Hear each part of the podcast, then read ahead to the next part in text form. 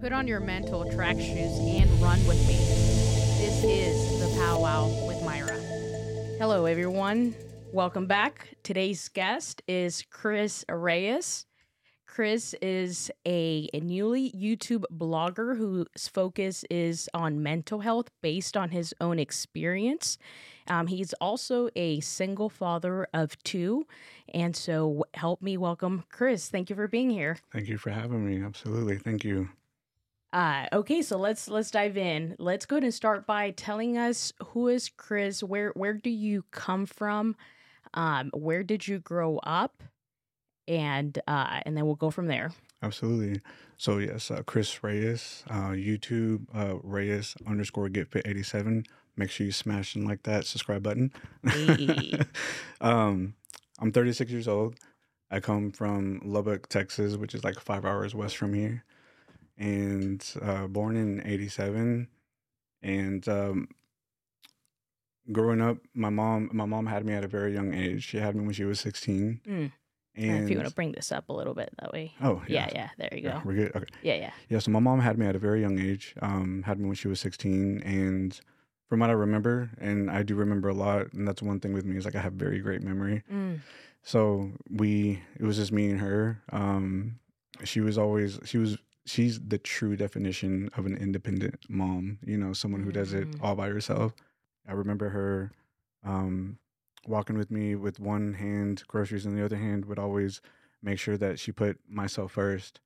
So growing up, you know, with with me and her, we we struggled. We struggled financially, and but she always she always made a way. She always found a way, and because of her, I am the man that I am today. So growing up, lived in Lubbock for when I was ten years old, and then we lived in Kansas City for about three years, and you know that's where my mom had met my my dad. Well, stepdad, but I consider him my my dad. You know, he's been there for me my whole life, Mhm. and uh, and also because of him, I am the man that I am today. Mm. And we lived in Kansas City for about three years, from I want to say it was '97 all the way to '99. Moved back to Lubbock for a couple of years, and then we moved here uh, ni- New Year's Day of '99. New Year's So, Day. Yeah, so I, I, great memory. I have really great memory. so uh, been here uh, pretty much all my life. So I would definitely say Dallas is definitely my home. I can't think of anywhere else to be. Yeah, awesome. So, do you have any siblings? I do. I have a, a brother who's we're literally ten years apart. Like literally ten years apart. Both both of our birthdays are in January. His is on the thirty first of January. Mine's on the fifth. Mm. So he's twenty six. So it's never hard for us to forget our birthdays. We just count ten years back. and uh, I do have a younger sister. You know, she's twenty three, and uh, her and my brother are more close. So my mom had between my brother and me, she just she waited a long time to have another kid. But them them two are really close. So yes, they are they are my my baby brother, and my baby sister. So, you guys have a pretty good relationship. yeah, absolutely. Um, growing up, I helped raise with my mom, with my brother and my sister, and you know, I was taking them to school and everything. Mm-hmm. But my brother, my brother and my sister, I- they have more of a closer relationship just because they were they're three years apart, so they even went to the same school together. They even you know did everything together.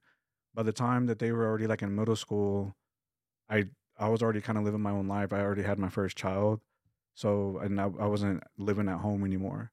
But as when they were younger and stuff, you know, I was definitely there. But even now, we have a great relationship. My brother lives in San Antonio now, and so my and then my sister, she she lives here. She's engaged now, so family is definitely expanding. Beautiful, as it should. Yeah. And my brother, uh, who has two kids now, has two daughters of his own. So two be my two nieces, first time uncle right here. Oh, and now your your daughters have cousins. They do, they do. And my my oldest daughter, she's about to be uh, thirteen. She'll be thirteen in in October. She's very excited uh, to be in her teens. And my youngest daughter, Amaya, she's uh, about to be ten. She's just excited to be in double digits. So I Mm. just told her it's like when you get older, it gets harder. Life gets harder. yeah. yeah, for sure. Uh, you start seeing life. right? Yeah. Right. Uh, so when when you were living with your mother before Mhm. you moved to Kansas, hmm what was what was your life like Man, That- from what you can remember? yeah. So having a good memory it's good. Sometimes it's good, but then sometimes it's it's bad. So, uh, what I'm gonna share because I put a lot of thought into this. Mm. Even people, I worked at my job for about five and a half years, and not even the closest people to me know about this. Only a handful of people know what I'm about to share with the world. So, as I mentioned, my mom, she was very independent. She worked really hard, but we didn't really have anybody. You know, my my real dad wasn't really in the picture. We didn't really have you know a babysitter, or she couldn't afford a babysitter at the time. So I, I remember her taking her taking me to work with her, and obviously, you know, the manager can only do so much, and kind of just told her, hey, look, you need to get a babysitter, or we just can't give you hours. So um, I do remember my mom had found this family of workers that she worked with, and they offered, "Hey, we have a babysitter that you can leave, your your son with while you work." And if you can imagine, my mom worked countless hours. so I remember staying with this family, and it was only it was literally only a, about a month because we were.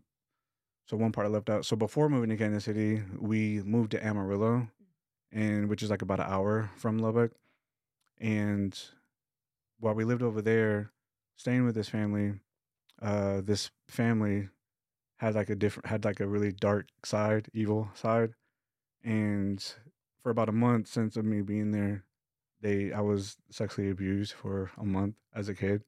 Mm. I was uh four, four or five years old. Mind you, when you're that young, you're a kid. You don't know what's being done to you. You don't you don't know what's being done to you. And when the the way that these people put put fear in me as a kid, they would tell you say things. If you mention this to anybody, will beat you so hard to where you'll never see your family again. So as a kid, it it scares you. So I grew up with that fear. I grew up not telling anybody. And when I got into middle school, as I got older and I started to learn what was done to me, it really it was it was kind of hard just because I was like, wow, so that was done to me. And then you you you hear about stuff on on the news and about it happening to other people. It wasn't until when I was 23 years old, mind you, this happened when I was four. I was four or five. I'm 23 years old. I already had my first child, and that's when I decided to talk to my mom about it. So she didn't know about this th- through this whole time, so I kept it with me. And I, I remember she put so much guilt and blame on her because she felt like she failed as a as a mom. And I told her, don't feel that way. I, I'm okay with bringing this up to you now. And I think after when I had my first child, like it, it weighed on me. Like I needed to talk to someone about it. And mm-hmm. what what more, what person could I talk to more about than my mom? I feel like she needed to know. But at the same time, I didn't want her to feel guilty because I knew that she was.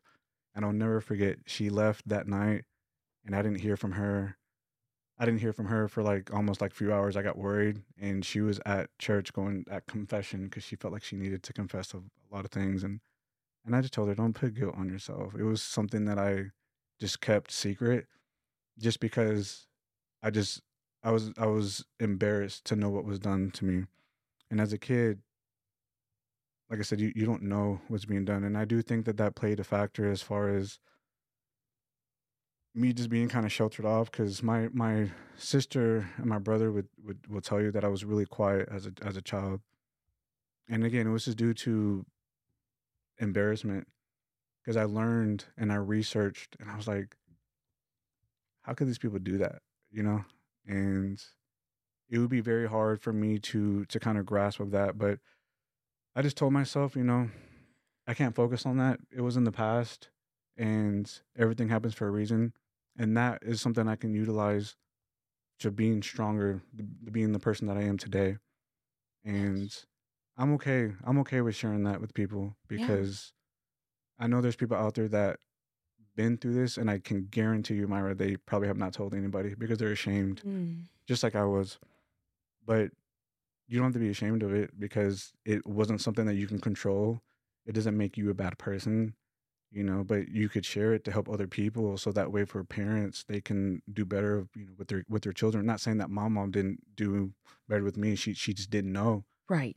you know but I, it was funny because when i did tell her she tried to track these people down two decades later and um but that was life before you know So when you were four and five and and this family was doing to you i mean obviously you mentioned there was fear Mhm. what were you thinking at the time as a child hmm do you remember kind of I remember how you what you were thinking I remember everything from the feel of the carpets on my feet. I remember how they would blast music to cover the screams. I remember the smell of cigarette. I remember everything. It's it's something that you'll never forget. Very specific details. And when when you're a kid, I was you're just thinking like this is what normal people do. Like I mean, I'm I'm Mm. young. I I didn't know, but they did a very great job of keeping me quiet. Like I I don't know people of kids nowadays. You know, with social media and everything, with cell phones and everything, like there's really nothing that you can keep The quiet nowadays. The awareness. So I'm very thankful for that, especially having children. hmm Um, but back then, you know, the technology wasn't as it was, you know, how, as it is now. right So, I mean, that's how the way I was feeling. It was just more of fear, but I just I couldn't do anything about it. I was scared. I, di- I didn't know what to do. I didn't know who to tell, and did the did you think about who could i tell did did that ever cross your mind it did when I got older. Uh, I want to say when I, when I really started to get into like middle school. Well, I want to say it was probably a bit earlier than that, because you even now kids are very curious at, at a young age. Mhm. and that's something that I kind of battle with my daughters. You know, so I, I you get curious and you start to learn about these things, and at that point, yes, then I was wondering like, should I tell somebody? But it was more so of me just being more embarrassed to talk about it because I didn't know if that was people are going to be like, oh, you know, he's a freak, he's a, you know, this kid is weird, or he's just looking for attention.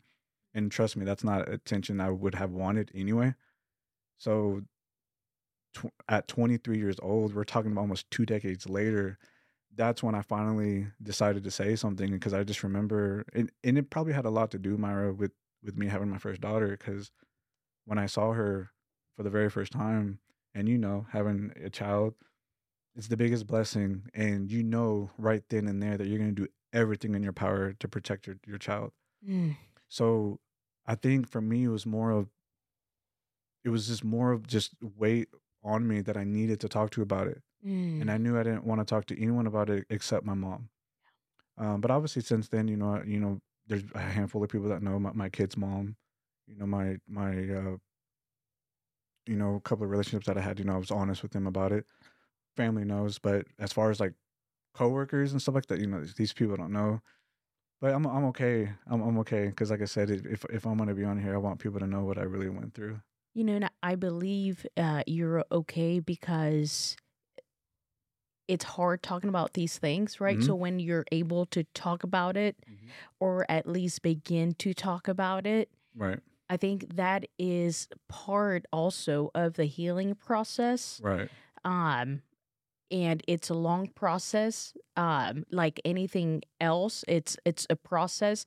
Now that there's things that are more complex than others. For Mhm. example, yours right, right so um but i i i do believe and i can see it because you're talking about it in Mhm.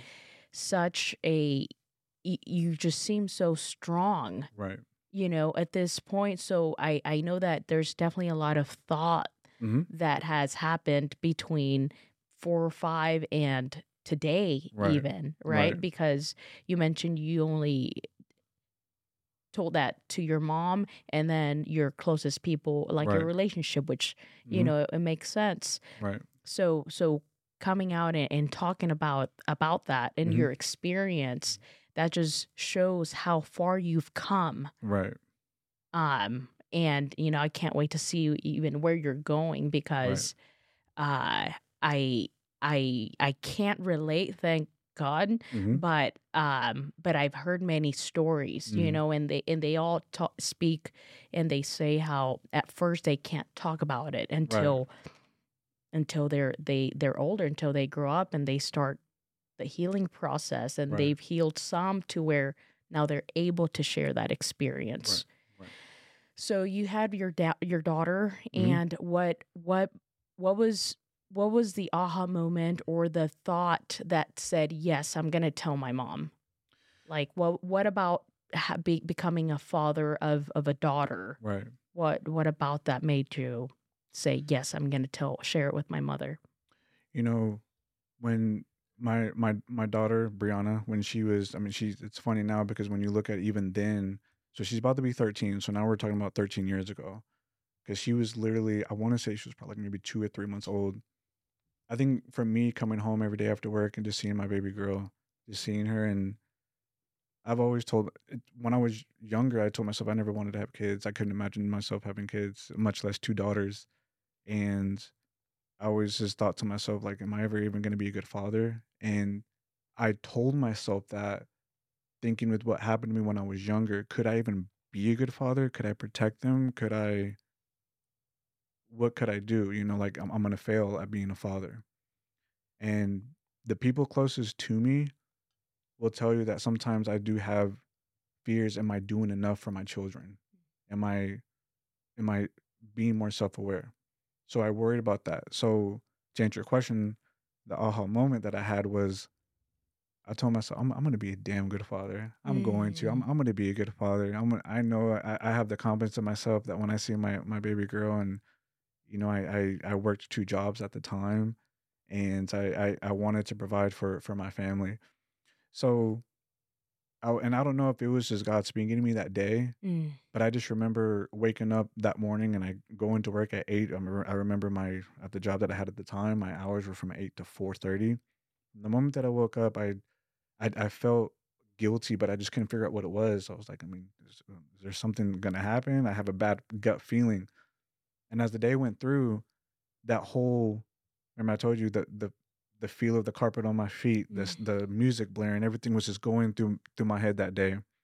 I didn't want to talk to anyone that day. I didn't want to be messed with, and I, I knew I was like, okay, I got to It's time. It's time to talk to to somebody. But I knew it was my mom. It was my mom. It had to be my mom. I remember my grandmother was in town staying with us at that time, so it it actually ended up not only just being my mom, but obviously my grandmother was a part of the conversation. So you know she was a part of that. But I, I knew how, what it was going to do to my mom. I I knew it was going to affect her, and I that's why I didn't want to talk about it to her.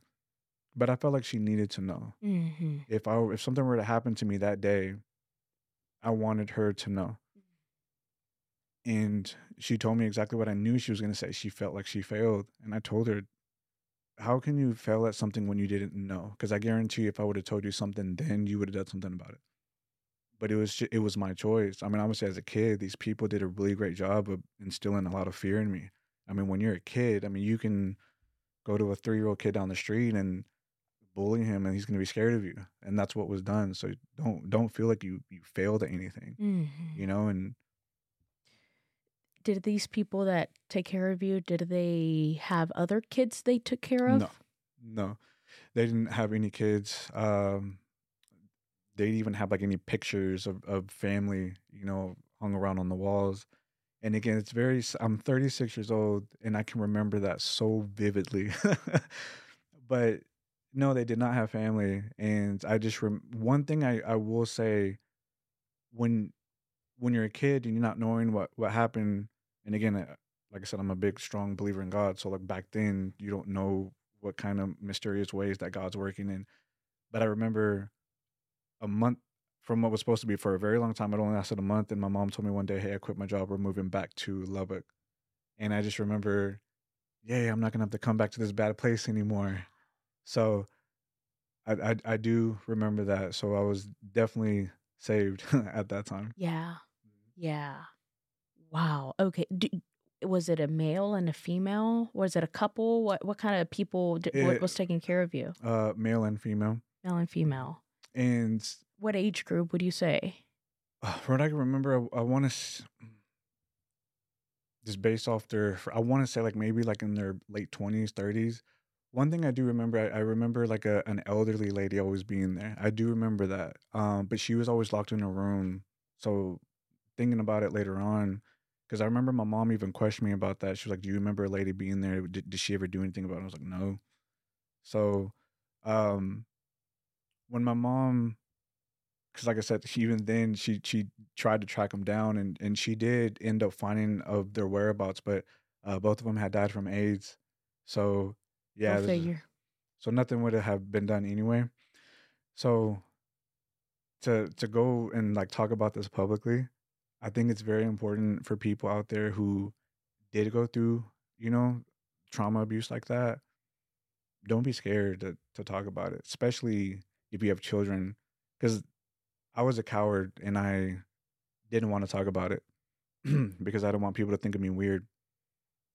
But eventually, you're gonna feel that weight on your shoulders, and it's a huge weight that I didn't want anymore. Because at that point, I knew I had the confidence that I was mm-hmm. gonna be a good protector of my children, and so I didn't know I was gonna have another child, and then we ended up having another one two years later, and so that protection only gets even stronger. Mm-hmm. And so I consider myself, me personally, being a, a great father, one of the greatest fathers out there, and and that's why, like, for my mom, I have the most respect for for women who are single moms, and I- and I see what they do and see how hard that they work for their children, and because I my mom is like my my mom is my everything to me, and um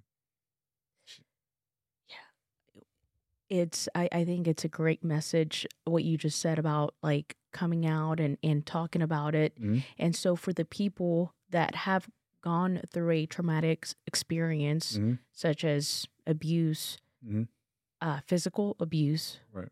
um or any kind of abuse really um so i mean i understand your your daughter was your your motivation and you Mhm. had that confidence where do you think that confidence came from because when you said i, I had the confidence for the people that don't Mhm. i feel like confidence is a it's you kind of need confidence Right. right to kind of help to have the guts to do Mhm. something that's courageous um how did you gain or how, where did you get that confidence from adversity adversity and the reason why i say that is because i know that my kids are going to go through adversity one day. I know that they're going to go through especially you know now that you know she's because even now she's in the sixth grade and she's already telling me of, of, of things you know like crushes on boys and stuff like that and things that she's you know she was in, actually just recently she was involved in a um in a in a situation to where there was a boy sexually harassing her and it scared her and you know she went to the principal and you know police had to get involved and everything and i remember i'm at work and you know because their mom was now married you know so they they do have a stepdad you know he's calling me And it's like hey there's a situation with brianna i think you should know and so even that and, and i remember my daughter telling me i, I don't want to go back to school because obviously it was a big deal and she felt like going back to school that people were going to make fun of her and so I explained to her, I was like, don't think that way. And I explained to her, you're going to go through adversity. And this is part of adversity. And that's where the confidence came from because I want to be an example to my daughters that you're going to go through things in life, whether if you want to keep it secret, like I did, or if you want to go public with it. But you need to know how to face adversity because you're going to go through that and you just need to know how to counter it and how to how to counter it and just support yourself with people who who will support you. Mm-hmm. so and that's one thing that i stress to my to my daughters. Now my daughters don't know anything about what happened to me and i don't plan on telling them probably till when they're like older because i don't want to i don't want to scare them. They're kids so they stuff that they see like on tv they they hear about these shootings and stuff like the one that happened in uvalde last year and they were scared to death to go to school and so i don't want to you know tell them anything that would happen with me. So they're already they're already aware of, of everything and I but I did explain to them you're gonna go through things in life whether if Yeah. it be are, is, is he is he gonna ask me out to prom? Is you know am I gonna do good on the STAAR test? And you know am I you're gonna go through those adversity things and you just have to to learn how to counter it but as your father and you're blessed with a with an awesome stepdad and and your mom you know our job as parents and step parents is to to help guide you through that.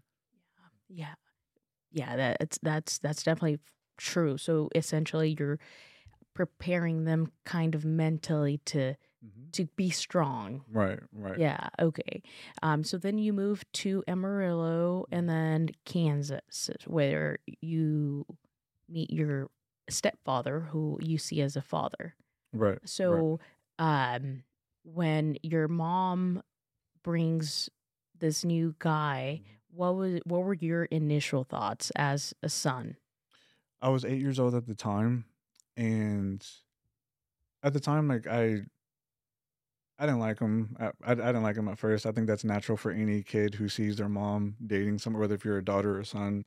I didn't like him at first, and but he was he was there for me. He was there to scold me. He was there to spank me. He was there to ground me. He was there to tell me, you know, if, if I'm failing, you know, uh, everything's gonna get taken away, like no sports or anything. And he was being a parent. And when you're young like that, you know, especially when it comes from step parents, you don't really realize that they're doing this because they love you. And I remember he would always tell me he he would every time if it was after like a spanking, if it was after a grounding, he would always say they the, they this one thing over and over. I'm doing this because I love you. I'm doing this because I love you. When you're young and when they're telling you that, you're just like, uh, whatever. But as you get older, and especially as a father, you you understand that. And even to this day, when I see him, I tell him, "Thank you, thank you for everything that you've done." And, but yeah, at the time, like I, I, It was hard. it was, it was, it was hard because here I am with another, with the male figure in my life, and kind of dealing with the trauma that no one knows about. Because again, I'm still, no one knows. right. But I knew that I wanted to see my mom happy, and my mom was happy, and he took care of. And he had a daughter um, of his own, so I had like a stepsister. So I, I think that also made it easier as well because I had another a sibling there, and then you know my my brother was born, and so I think I think that's when I knew that like okay, things are gonna be okay because you know Mm. we were we were building a family. Yeah. Did did you how how did your mother discipline you alongside with him? Was was she in the picture disciplining you or uh was she more like just kind of letting him be that father figure? How did your mom play a part? That's actually a good question. Um, my my my again, I, I stepdad, but I like using the word dad You because can he's say my dad. dad. I I relate because I I have or had a stepdad that I never called him stepdad. It was my dad. So feel free to call him dad. I got you. Yeah, he was actually more of the the, the man of the house, the mm. the disciplinary person. Yes, my mom would be there to kind of jump in, but it was more so of like she just let him do everything and and thankfully so he did because he was he, he was hard on us well hard on me and my and my and my stepsister and but again he What were the expectations? expectations were do good in school and he definitely like A's and B's, you know, definitely the grades were good. He didn't want no hanging around with the wrong crowd Mm. because he would always say hanging around with the wrong crowd is going to get you in a lot of bad places. And and he was right.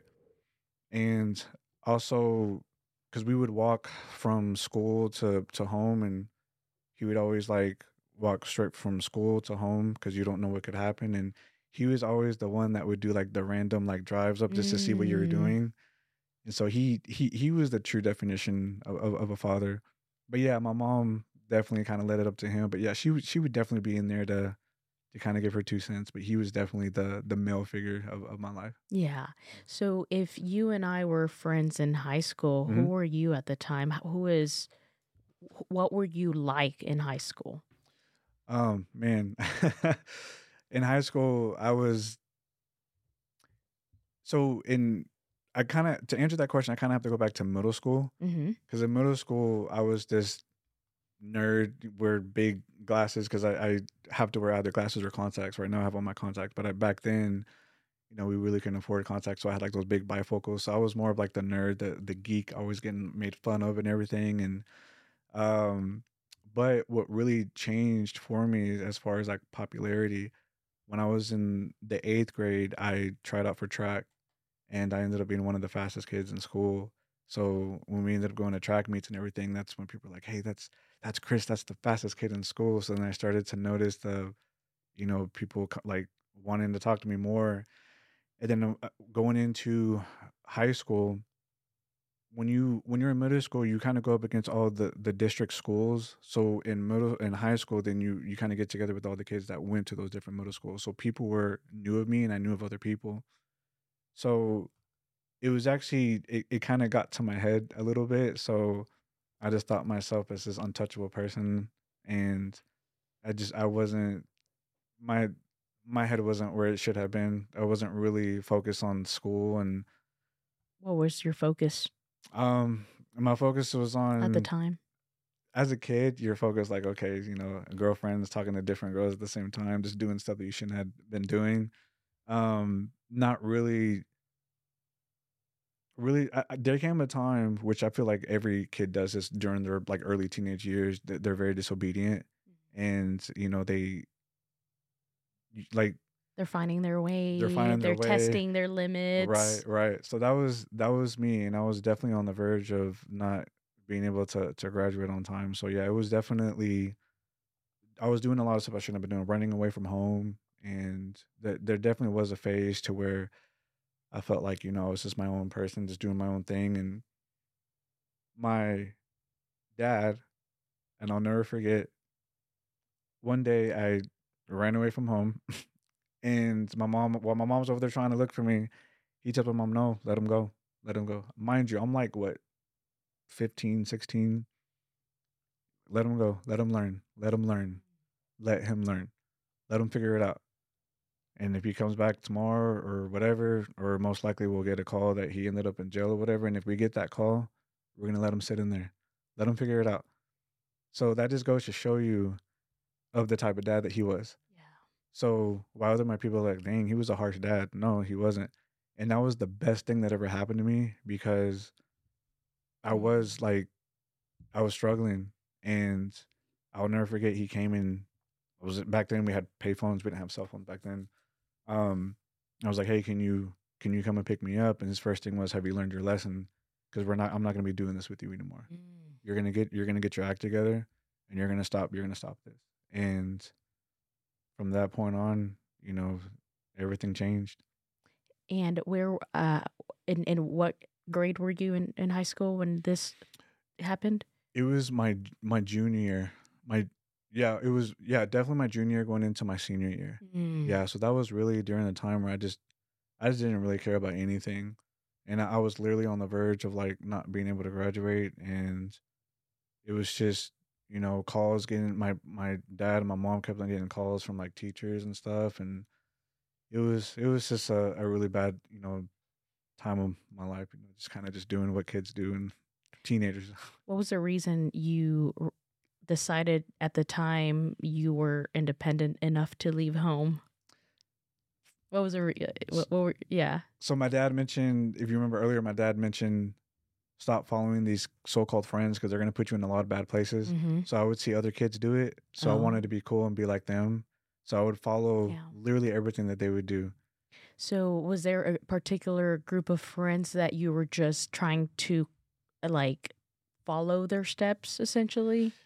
yeah just trying to because i would look at Would they tell you what to do or they wouldn't so much tell me what to do i just knew that my parents were more strict on me mm. while their parents let them do whatever they want oh, And that goes into play with my dad saying every time when he would discipline me, I'm doing this because I love you. mm. So for the parents that allow their kids to do whatever they want, it didn't really care. The parents obviously didn't care if they were going to end up in jail or end up dead or whatever. But my dad did this to me because he loved me and he wanted me to know the difference between right and wrong. So when he would remind me these kids of yours, these so-called friends are going to put you in a lot of bad places, it you know, that's and that's where it was leading me down to. Yes. So when you decided to make the call and said, "Hey, come get me," hmm and your your dad says you can't do this again, um, what goes through your mind? Uh, Do you like what's going through your mind at the time? I remember I stayed the night at a park. I was at a park overnight in the cold and no food, nothing. Mm. So while some people may think that's harsh, like my dad did that for a reason. Like he's telling my mom, "No, don't call him. Don't don't bother him, or don't go look for him. Don't worry, because I guarantee he's coming back. You just you need to let him learn. Because if you keep on, because I have already, this was like the second or third time I had done this, and he was tired of it. If you want, so he would always use the word, "You want to be grown. You want to act like you're grown. Okay, go out there, see how the way the world is. I guarantee you, you're not ready for it." Mm. And so now So what was your plan? Where were you going? I had no plan. I just I just felt like I was being a rebel. Uh, you know, these kids, you know, th- their parents let them do whatever they want, but my parents are so strict. So why can't I do whatever I want? So you stayed. uh, You didn't even stay over at a friend's. You just Mm-mm. you stayed overnight like at a park, Right, right. and you're about sixteen or Right. so. I mean, I remember I ran away. Um, it's funny. I ran away to you know a girl's house one time just to kind of hang out with her, and I just didn't. I really just didn't know what I was gonna do. Like obviously, I wasn't gonna stay the night there. You know what was I gonna do? I just didn't want to go back home, so I didn't Mhm. really even put much thought into it. Like, okay, well, where am I staying tonight? So it was, it's the little stupid things that you think back now. Did you pack anything? No, Nothing. Just, I just rode my bike and just went just traveling. I'm just hey, I'm just gonna just take it what I don't want to say day by day, but just take it about the hour to see where the day takes me. so you were a track star Mm-hmm. in uh, junior high. Did you continue playing sports in high school? Yes. So um ended up playing track was my main thing just because I, I I always had like long legs. So I don't know if it was more me being fast. I think it was just more of like bigger strides. But also playing football as well. And um I liked playing basketball. I just wasn't really good at it. I was a good defender, but just not really like a good shooter. So I always I always did that. But football was always like my main thing. Um I don't know if you remember when we used to do the flag football things at Monty. So we were I was always always loved doing that. But yes, uh football and track and basketball here and there, but track was really my main thing.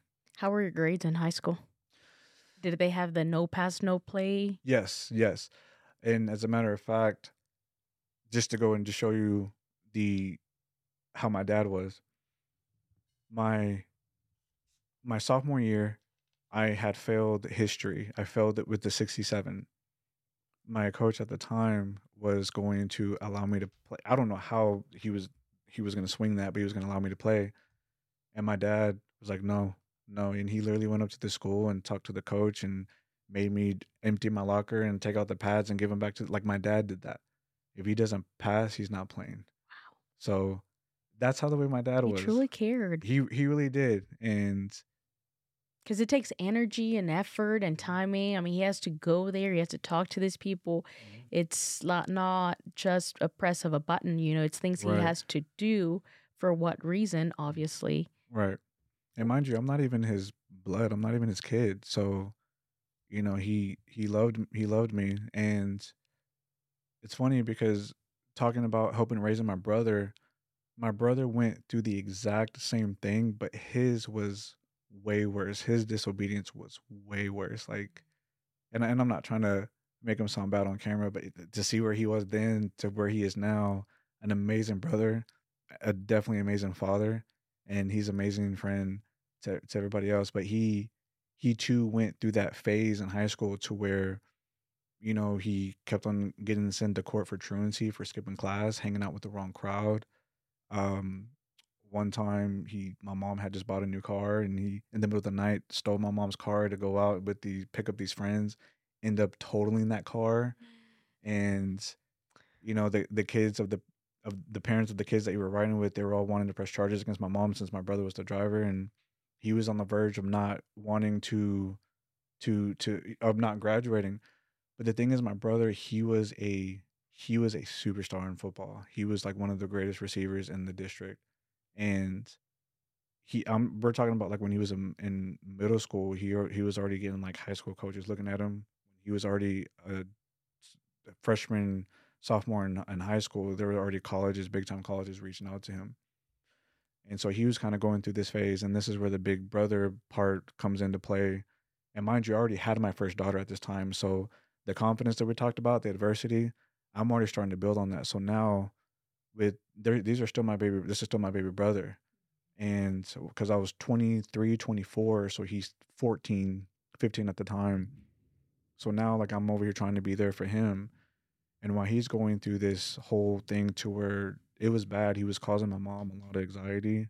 And because at that time, my mom and my dad, they, they separated because they're, they haven't been together since, they haven't been together since 20, since 2009.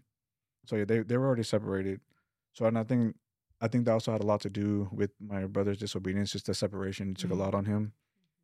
And so with The big brother. mhm, So that's where the big brother comes that's where in. the big brother comes in. And so what what would you how do you what what do you tell him as you're seeing his steps and they look similar like yours but m- maybe they may seem a little bit worse than Mhm. yours right. what's how do you how, how what do you tell them So at the time, when I was, because I had worked two jobs for most of my life. I don't know why. I just I just did it. Like I would work one job in the morning and go to a night job. So I worked at a night job to where it was a lot of kids who worked there, and I remember there was a kid who was hanging around with the wrong crowd, and he went out drinking, and he totaled his car, and he had passed away. This kid was like 20 years old, and he ran into a pillar off of 35 in Lewisville and I remember when I would leave work, because it happened right by work, you could see like where they did like a little, you know, memorial for him.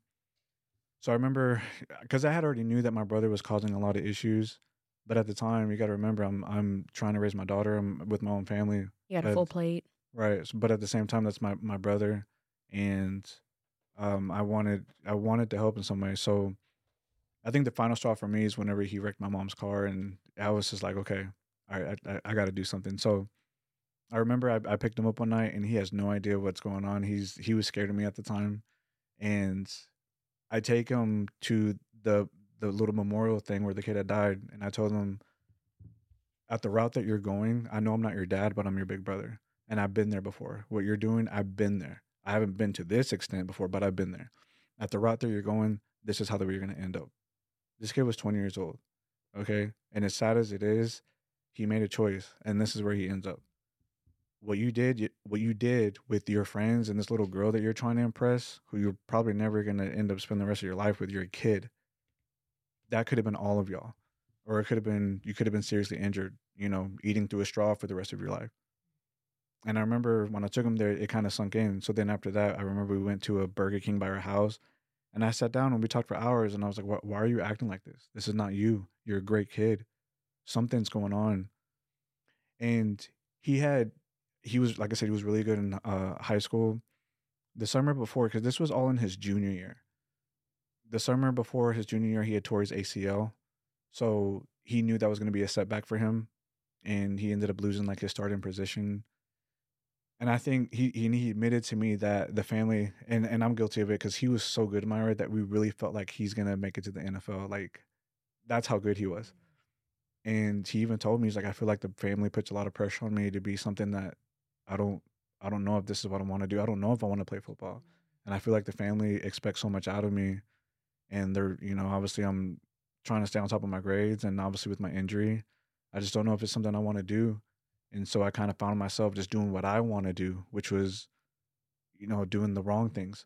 So we weren't as a family, we weren't really we were pushing him like, hey, do good in football, do good in football. But we weren't letting him be himself. We weren't letting him do what he wanted to be. And so the downside of it was that he started becoming rebellious and just doing things that he shouldn't have been doing. And after that talk, I don't want to say that I was the reason why everything changed, but I just told him like, look, look what you're doing to mom. Like you're causing her a lot of anxiety right now. You know, you you have these kids' parents are reaching out to her saying that they're gonna sue her for the injuries that caused for them because you were driving. You're a good kid. It's not too late. It's never too late. And sure enough, man, he started.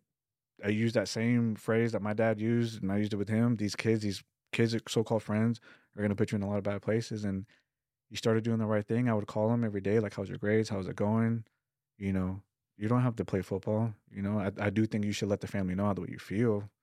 Um, and he started doing good, and he started doing the right thing. And sure enough, he graduated on time. And look at him now. He's a, he's a great father with with two kids, and and he's uh he yeah he's definitely he's only 26 years old but he's he's definitely a, a man he's so good to his fiance and he's he's a great kid Sounds like a Mhm. proud brother. I, most definitely most definitely yeah and you know he had it, he- had that older brother like that it's almost like like a second i mean there's 10 years difference right, Right, so right. it's not like you know shut up you're only like an, a year older than me Right, like right. there's a whole 10 years so there's a level of respect it sounds like he respected you at the time right right and Absolutely. and showing him eh, like you didn't just sit sit in his room and lectured him or mm-hmm. even you know get onto him in a negative way Right. or or you know in a way that would he would put his guard up right,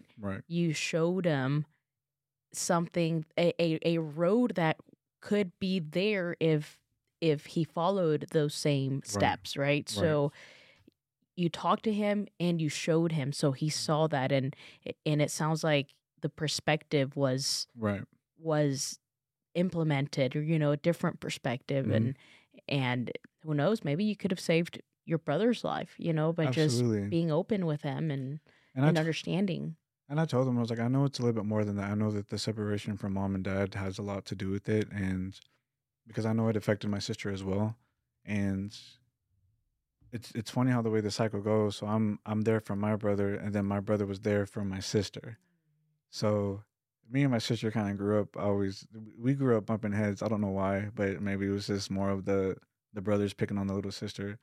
But um my brother and my sister were more close, but he was the one there for her to kind of you know get her from doing the wrong things. So. yeah yeah so okay so you're you're in high school you're you're playing sports and uh you you run out of your home you you ran out Mhm. thinking who knows nothing right you didn't Right, have a right. plan No plan. you decide, okay, I need to call him back and come get me. And so, uh, did you finish off the year Mhm. basically? And th- those friendships, what did you do with those friendships? Did were they still there, just not as influential, or what happened to those friendships? Um, well, I mean, you, you know who your friends are, and again, at the time, I was so young, I, I just I didn't know anything of. I mean, they obviously they were just bad influences. That's all they were. Yeah, So I just continued on just with doing the right thing, and they weren't really they weren't really there. So you could tell it was just kind of more like, okay, well, we'll make new friends. But I kind of focused more like on sports, and you know, I ended up in my going into my senior year. You know, I, I was in like in a two year relationship, so my focus was just on this one person, and she was a great great person. That you know, so I had my focus on that. She had got really close to my family and everything. So uh, your There was- girlfriend Mhm. at the time. Okay, Right.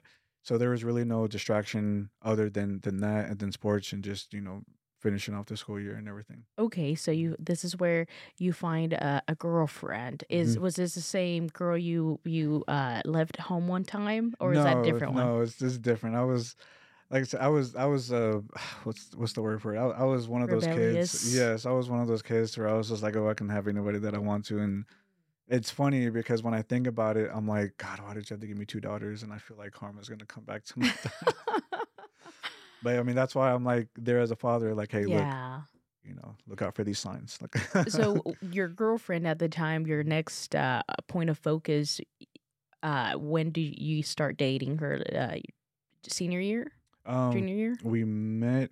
I was a I was a senior and she was a junior because we had we had algebra class, so it was kind of one of those like mixture of grades Okay. classes. So, uh, yeah, and so we started dating, and What did um, you see in her that attracted you? she I was horrible at math.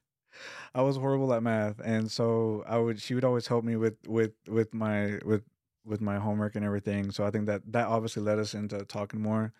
And at the time, like I I was working, I, got a my first job working as a host at Chili's, so I was able to afford a cell phone, and she had a cell phone, so we would like text and everything. And but that was the start of it. You know, was um we met in math, and she would always help me, and I think it was more so at first of just like using her, but then the attraction started to fall into place, and Mm, but yeah, uh, it- the the, mm. the affection started growing. right, right. Yeah. Mm. Okay. And so you have a job, and what what made you want to find a job?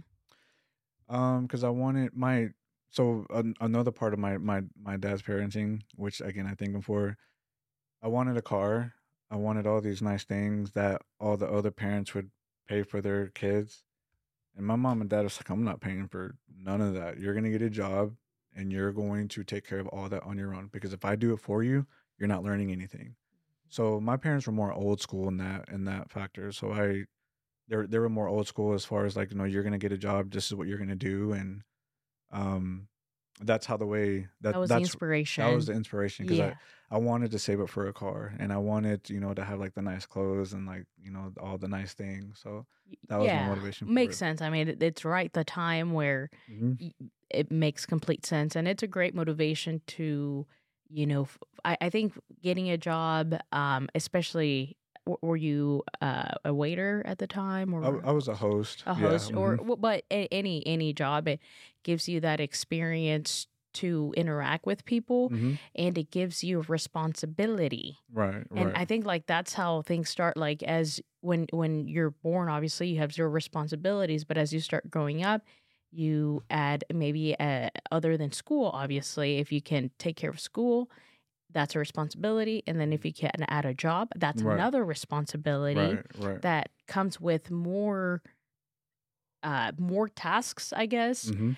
and uh, you have to show up on time and you you have to be respectful and you have to follow the rules of wherever your job it has right, and um so that's what did you learn from from your first having a job Mhm. What what what were what was the biggest lessons from from working at a young age Well, because I was also going to school too, so I was Right. balancing school then playing football, and so I Mm. would I would work on weekends, and I would school and football would be during the week.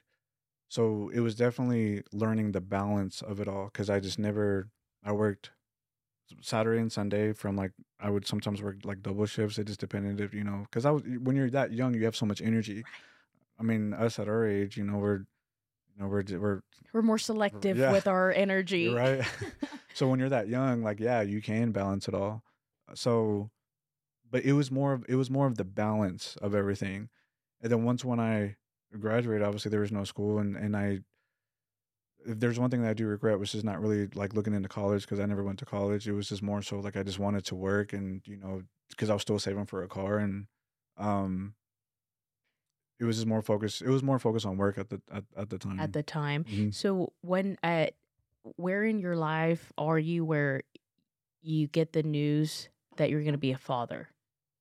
Yeah, so um so the the one where I was in the relationship when I met in school, um, you know, so we dated a couple of years, but then we kind of went our separate ways. Um, and then like about a, a year later, um, I had met somebody. You know, we uh we had met, and fast forward about like a, a half a year later, you know, we find out that she's that we're having that we're having a baby, and I'm at the time I was 22 because she was she was born in in August of 2010. So I was 22, so still fairly young, you know. Okay. Still fairly young. So at that time I I just I remember I remember very specifically, you know, when when my kid's mom came to my house and we sat in her car and she broke the news, I literally got out the car and I like literally ran down the street because I was freaking out. I was like, "Oh my gosh, what am I gonna do?" And you know, I Unexpected. unexpected still at the time with the minimum wage job only paying like seven dollars an hour so i just didn't know what i was going to do at the time you know but when you're young and when you're doing stuff like that you have to know of the consequences that could happen and so i think that was kind of more of the eye-opener like okay you know, Mm, but then you start to then i started to think about like my past when i was younger and i was like i, I know that's definitely going to take a toll as far as like me being a father but i didn't want to think so much into that because I, I we needed to get through the pregnancy first we needed to get through the nine months and everything and once when the baby's here and obviously even when the baby does come she's going to be a baby so we'll still have plenty of time before she you know starts getting in the real world for me to to worry about that but it was definitely something i needed to start thinking about Okay, so yeah, that was after after high school. Mhm. So in, in high school, your your experience that you had as your traumatic experience with Mhm. getting abused, Mhm. how did that affect you in high school, or did it? Honestly, Mara, it, it really didn't just because at that time I was really I really had so much of to distract me from Okay. that with sports and when you're in high school and you just got so much going on, you know, you have like A A they had what they call A days and B days, so you Yeah. just have so much going on and um and then I was also working. So there was just a lot to distract me. Okay, So I, I didn't I mean there was a, a part of my life where I just really didn't uh, I just didn't really have time to think about it. okay. Well, that's that's good. I'm I'm glad. Yeah. you know, that's actually right. that's that's a good thing. So when did so when did oh, I'll I'll, I'll ask that question after I think. Uh, after you graduate from high school, Mhm. what's what are your goals? What's your plan once you know you graduate? Mhm. You did it. You thought maybe at some point you weren't, um, or I don't know if you thought about it, but you were at the verge of not graduating, right? right. So you graduate, yes. What's the what's what's in your head after? Um, really, the plan at the time was just I just needed to work just to Mm. get. I, well, I mean, at the, obviously at the time I just wanted to have money, but then shortly after I knew I was going to become a father, so I, I knew that in my mind I'm like I didn't really get a chance to experience you know having fun or whatnot, but hey, nothing's more better than have a blessing of having a, of a kid. So it was really more just work and and I knew I was like okay I, I need to get a second job. So I just felt like the responsibility of of getting a second job so it was just more about that was just my plan it's just working trying to provide for my family and just being the best father that I could. That was really the plan but as far as like a plan or like a goal I didn't really have that I, I didn't and I that's one thing I do regret and but it's it's something that I have now but back then I, I didn't have that Yeah, because you you graduate. Do are you eighteen when you Mm-hmm. graduate, and then you're about twenty one when you're gonna become a father? uh 22 Twen- 22, Mhm. 22, So that is uh, what four years. Mhm. So uh, when when you graduate, you really have no goals other than what you know, which is get to work. Right, right. Just working, save up for a car, and just try to do what you can, like when you're so young, just to kind of just live life. Because I was still living with my parents, and at the time, I was like, I, I want to get my own place, Mhm. and that that was like my that was like, you know, the, the goal to have, like get my own car, get my own place. Yeah. You know, so. Well, th- those, yeah, th- those are good goals. I, I Mhm. suppose that when, when you don't, I guess when you don't have any any thoughts other than or other goals, that I would say that's probably the, Right. the goals, right? Be Right, right. independent, hmm figure out my way out through life. So, so where do you meet your your the the mother of your daughter daughters? Um, we we worked together at a movie theater, Mhm. um, Cinemark 17 off of Webb Chapel in in Dallas. So we we met over there, and uh, we we we dated for a couple of months, but then we kind of stopped talking. And then we, when my brother played football, one of his best friends was the sister of her best friend. So we went to a game, and then I saw her. Then we just kind of just reconnected at the time, and it just, it just went from there. Uh, Yeah. Okay. So you you run out. You you start panicking when you get the news you're going to Mhm. be a dad. Mhm. What do you do next? I didn't want to tell anybody at my family just yet, just because I just didn't know. Because again, like I, I didn't have like a plan, just just working, you know. And I was I had one job that paid minimum wage, so I just remember my mom at the time, like I would help her out, like with stuff around the house.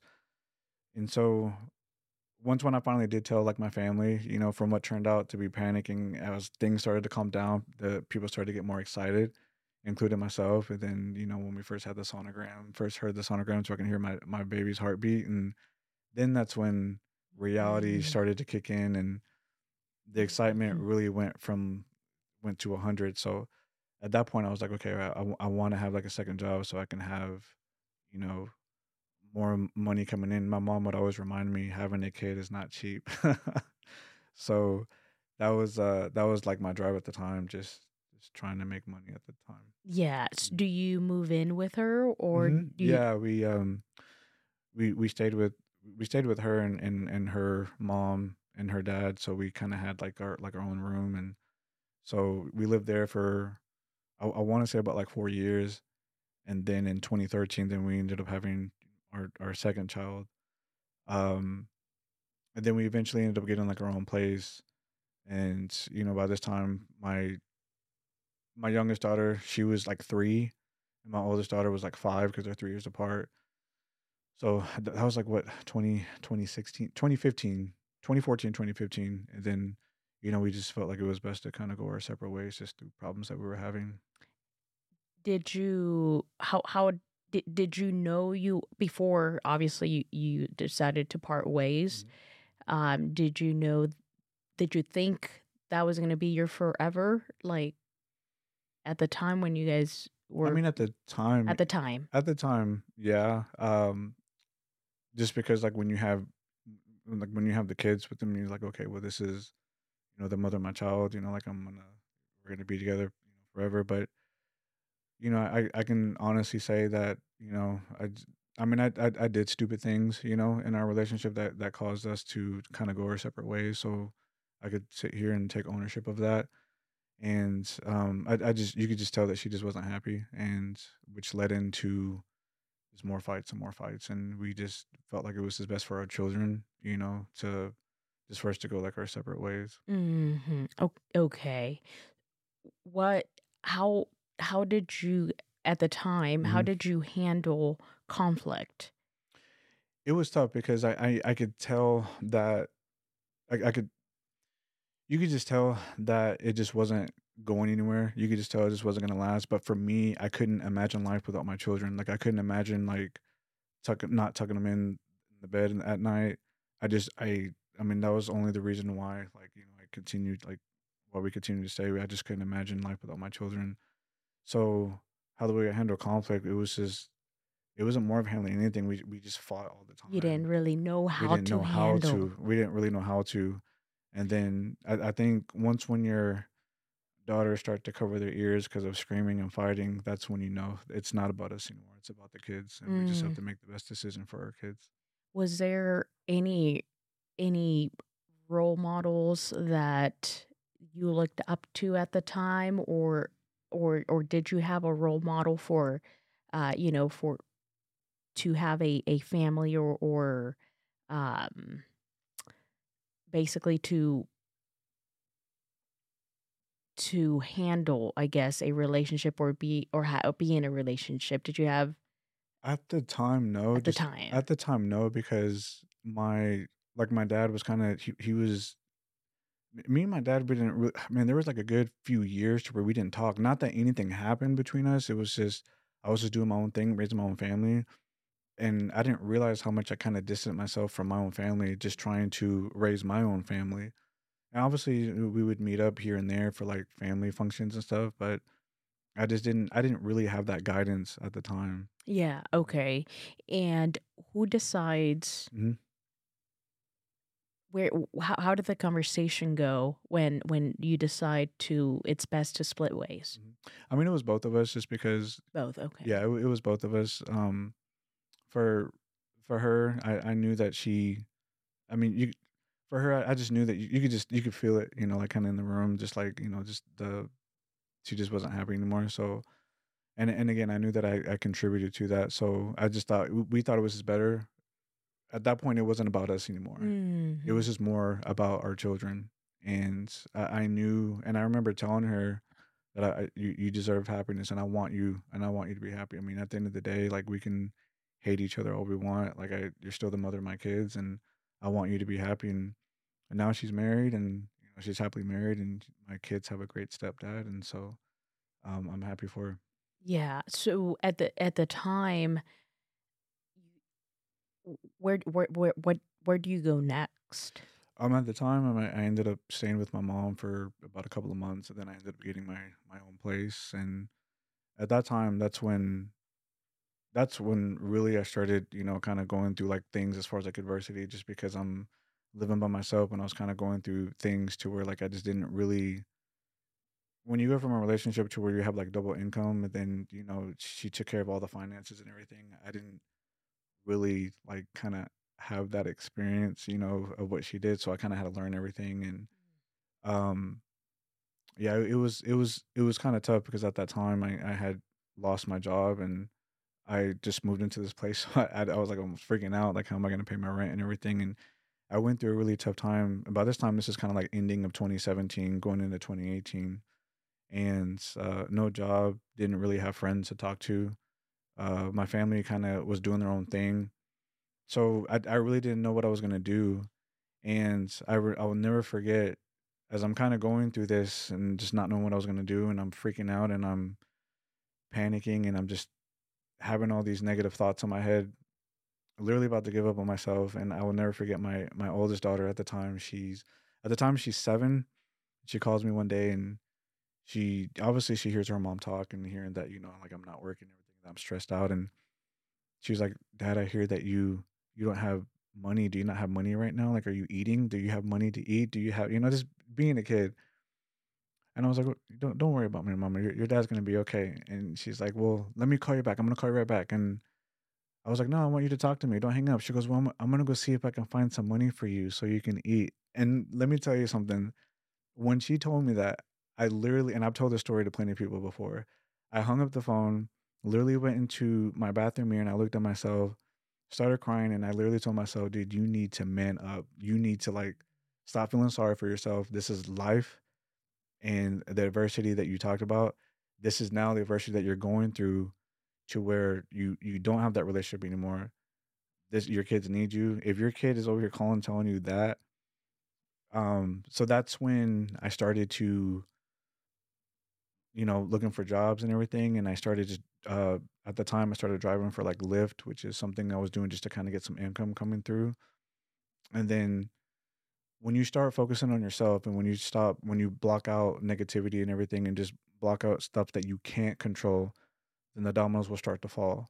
And then i ended up getting a job and was able to get everything on track and i'm still at that job been there for five and a half years now and uh, everything started to to work out. And so i was to be able to look back on that and to be able to to say i got through that it's something i can use as far as like adversity you know for to help my children you know because it, it, it was very tough because it was it was i was just going through like a lot of personal stuff at the time So I I listened to some of your videos, Mhm. and you mentioned uh y- you've been you, you've had anxiety. Mhm. Did you experience anxiety at the time?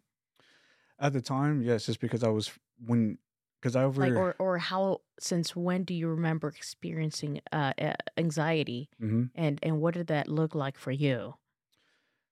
Anxiety um at the time because i was i was over racking my brain as far as trying to figure out every solution what am I like finding a job and then being a father to my children and just everything else that was I was getting behind on my car payment. I think my my electric bill had got turned off. There was just so much things that I was going through and it was overwhelming and I I didn't know what I was going to do. So at one point I even considered suicide. I was just going through I was just wasn't really thinking clearly. And I would come home from trying to find jobs to like eviction notices on my door and so obviously that's giving me more anxiety because I'm like, I, I don't know what I'm gonna do here. My credit's probably gonna get all screwed up if I get evicted from here. And so I knew, I, and I didn't really have guidance at the time. And I just kind of just took it one day at a time. That's really all you could do. And I would pray about it, just take it one day at a time. And I never, I never check my personal email. I don't know why I have an email, but I never check it. Even if you check it right now, I got like maybe like million unread emails. But for some reason, on a specific day, I checked it, and it was a job uh, interview or a job fair at a Sheraton hotel in Dallas, and I went, and sure enough, it was a job that I got right on the spot, right then and there. So talk about you know God working in mysterious ways. You know, I was meant to check my email that day. So yeah, I mean, just And, and so when you're in your room with all these things just compounding Mhm. on you, all Mhm. these big things, Mhm. right, that are life changing, such as your credit score, you know you Right. you're aware that's going to affect you, and you open the door, you go in. How how do you ha- what do you do? How do you handle it? Like what are you doing at the time? at the time, I, I think it's very important when you're going through overwhelming stuff like that that can cause you cause you severe anxiety. It's very important to to calm yourself, just to calm down, just because your mind's going in several Mhm. different ways. I in the video that I made recently was a motivational video. I talked about when overthinking, Mm-hmm. and I compared it to to quicksand. So if you're standing in quicksand, if you're struggling, you only sink deeper. As far as if you stand still, you know, it you kind of like level out, and maybe there's things that you can grab on to kind of pull will yourself out. It's the same thing when you're overthinking. Your mind's going in so many different ways, and so you- you're only causing yourself um, more anxiety.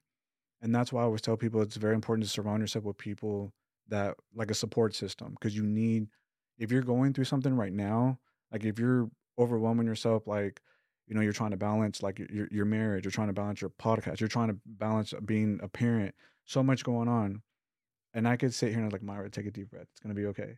Stay positive. Think about all the good things that you have. Think about your health. Think start with that. Think about the things that you are blessed for. Take a deep breath. What is what is the one thing that you can control like right now? Because all the other stuff you can't control that. I couldn't control that I was getting eviction notices. I couldn't control that I was, you know, not having a job at the time. Mind you, this is end of 2017 going to 2018. I, I couldn't control any of that. But once when I started to take it step by step, okay, you can control this. Okay, now that you got that under control, move on to the next thing. Okay, control that. So when you start focusing on the little things that you can control, everything else will start to flow. It's it's it's inevitable. Like that's just how the way life works. But if you if you're distracted by the wrong things, then everything will just go downhill for you. So I was overthinking so much. But when you just calm yourself and just remind yourself, okay, these are the things that you can control. And these are things I actually relate to now to people, and I try to help them out with that. So at the time, you know, you have to calm down mm-hmm. your your head. At the time, how right. how did you how did you learn that, or where did you get that from, or how did that wisdom get into you where you knew you had to calm down? Um, and you know, I think I still have it too because I kept it with me. So at the time, I obviously I'm staying in contact with my apartment manager. Like, hey, like I remember her name. Her name's Maria. I was like, hey Maria, like I'm I'm sorry. Like I know I'm going on like a, another week of being late. I'm I'm I'm trying here. Like I'm I'm just I'm I'm trying. Just please don't evict me, please. And obviously, being the sweet lady that she was, she's like, I remember telling me like, Chris, I'm I'm trying to help you out, but there's only so much I can do before I get in trouble. And so, I remember going out one day looking for jobs, and I and I come home one day and obviously, her having to do her job, they have to leave those notices on your door. But then, right next to one of the notice, there was a, a sticky note, and she wrote on there, "Hey, Chris, everything's gonna be okay." She wrote that, and she left it on there, and um, she wrote it on a green sticky note. And I remember when I saw that, I was like, "Okay, this is this is God's way of telling me everything's gonna be okay." Just just trust the process. Just have patience, have faith, focus on the little things. Everything's gonna be okay. And I remember I kept that sticky note on, and I ended up living there for like four more years after that, and I I never took that sticky note off, and so so that way it reminds me every day that everything's gonna be okay.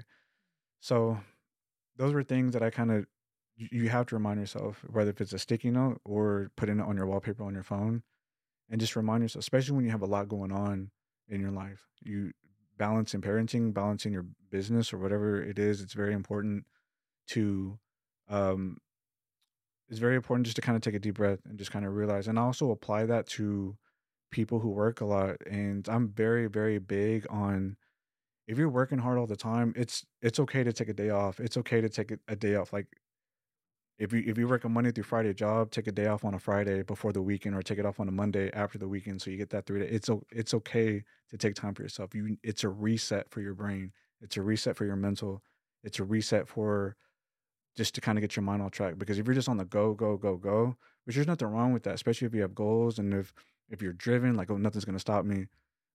I get that, and that's okay. But you need to you need to have like a moment like a day to yourself just to to reset and to focus. Go get your nails done. Go go to a movie by yourself. Just take care of yourself. Have a time to yourself. I'm very big on that and people who know me very well know that i, I amplify that a lot. So at the time when when you're going through all these moments, what's your what you get this this sticky note that brings almost like hope. Mm-hmm. Um, you you go into your room. Other than that, what's what's your outlet to kind that like you mentioned the the, the quicksand. Mm-hmm. And if you stay still and just kind of start pulling from those things, like what was what was those things that that that you were pulling yourself up from? Was it prayer? Was it like, you know what I mean? Before you actually now land mm-hmm. a job that helps you get back up on your feet. Well, you said it, the, the first thing you said, uh, definitely a prayer, definitely a prayer because I prayed about it. Mm. And I remember one day um, I had my kids for like a couple of hours because I just wanted to be around them. I took them home. As I'm driving back, I'm literally telling myself, driving in silence, everything's gonna be okay. I don't know how it's gonna be okay, but everything's gonna be okay. Everything's gonna be good. I just I know it. I can feel it. Everything's gonna be okay. With a lot of prayer and just with the sticky note and everything, like just with the hope. And then the very next day, Mm. checking the email, and so I go and then I get the job right on the spot, and I was able to buy just a little bit more because obviously when you get a job, it takes a while to kind of get that big first check in. So it was literally like a like a, a struggle of a grind at that time. So it was definitely a prayer, and it was definitely just reminding myself that everything's going to be okay.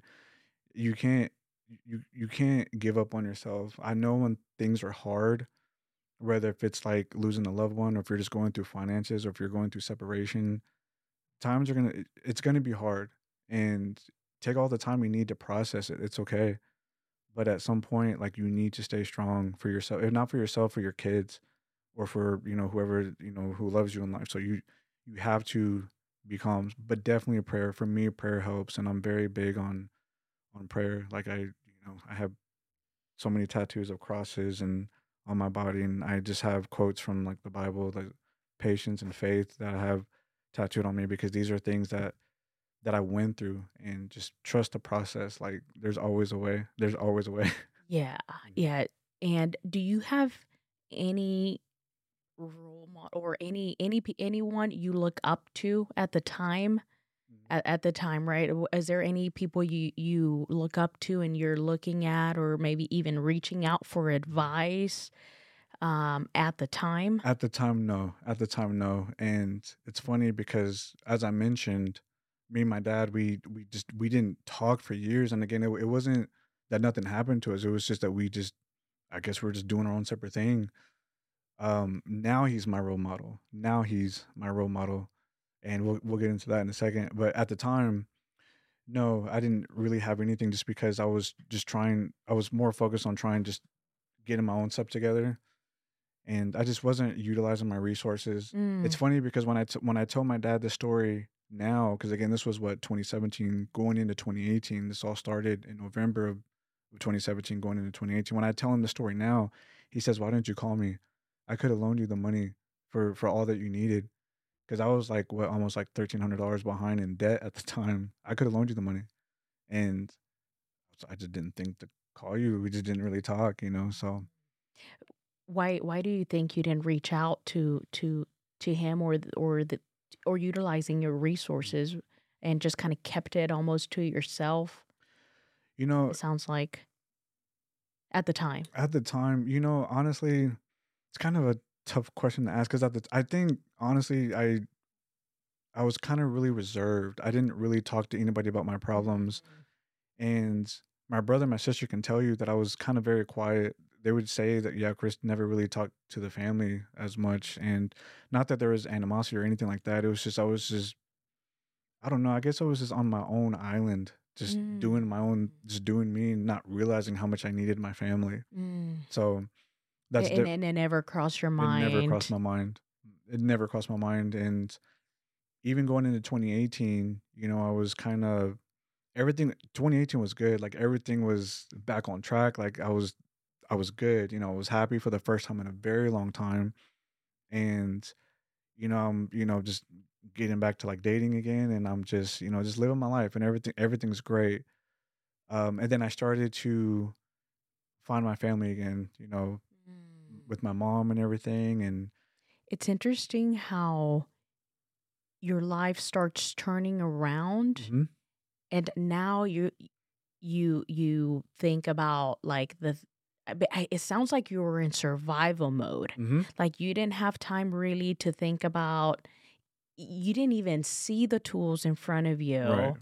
because you were so consumed Right. in in surviving Mhm. and maybe at the time your daughters right, Right. and um, i'm sure the breakup even though it was mutual it wasn't easy i mean you have to for one i mean you're with this person and now you're not Mhm.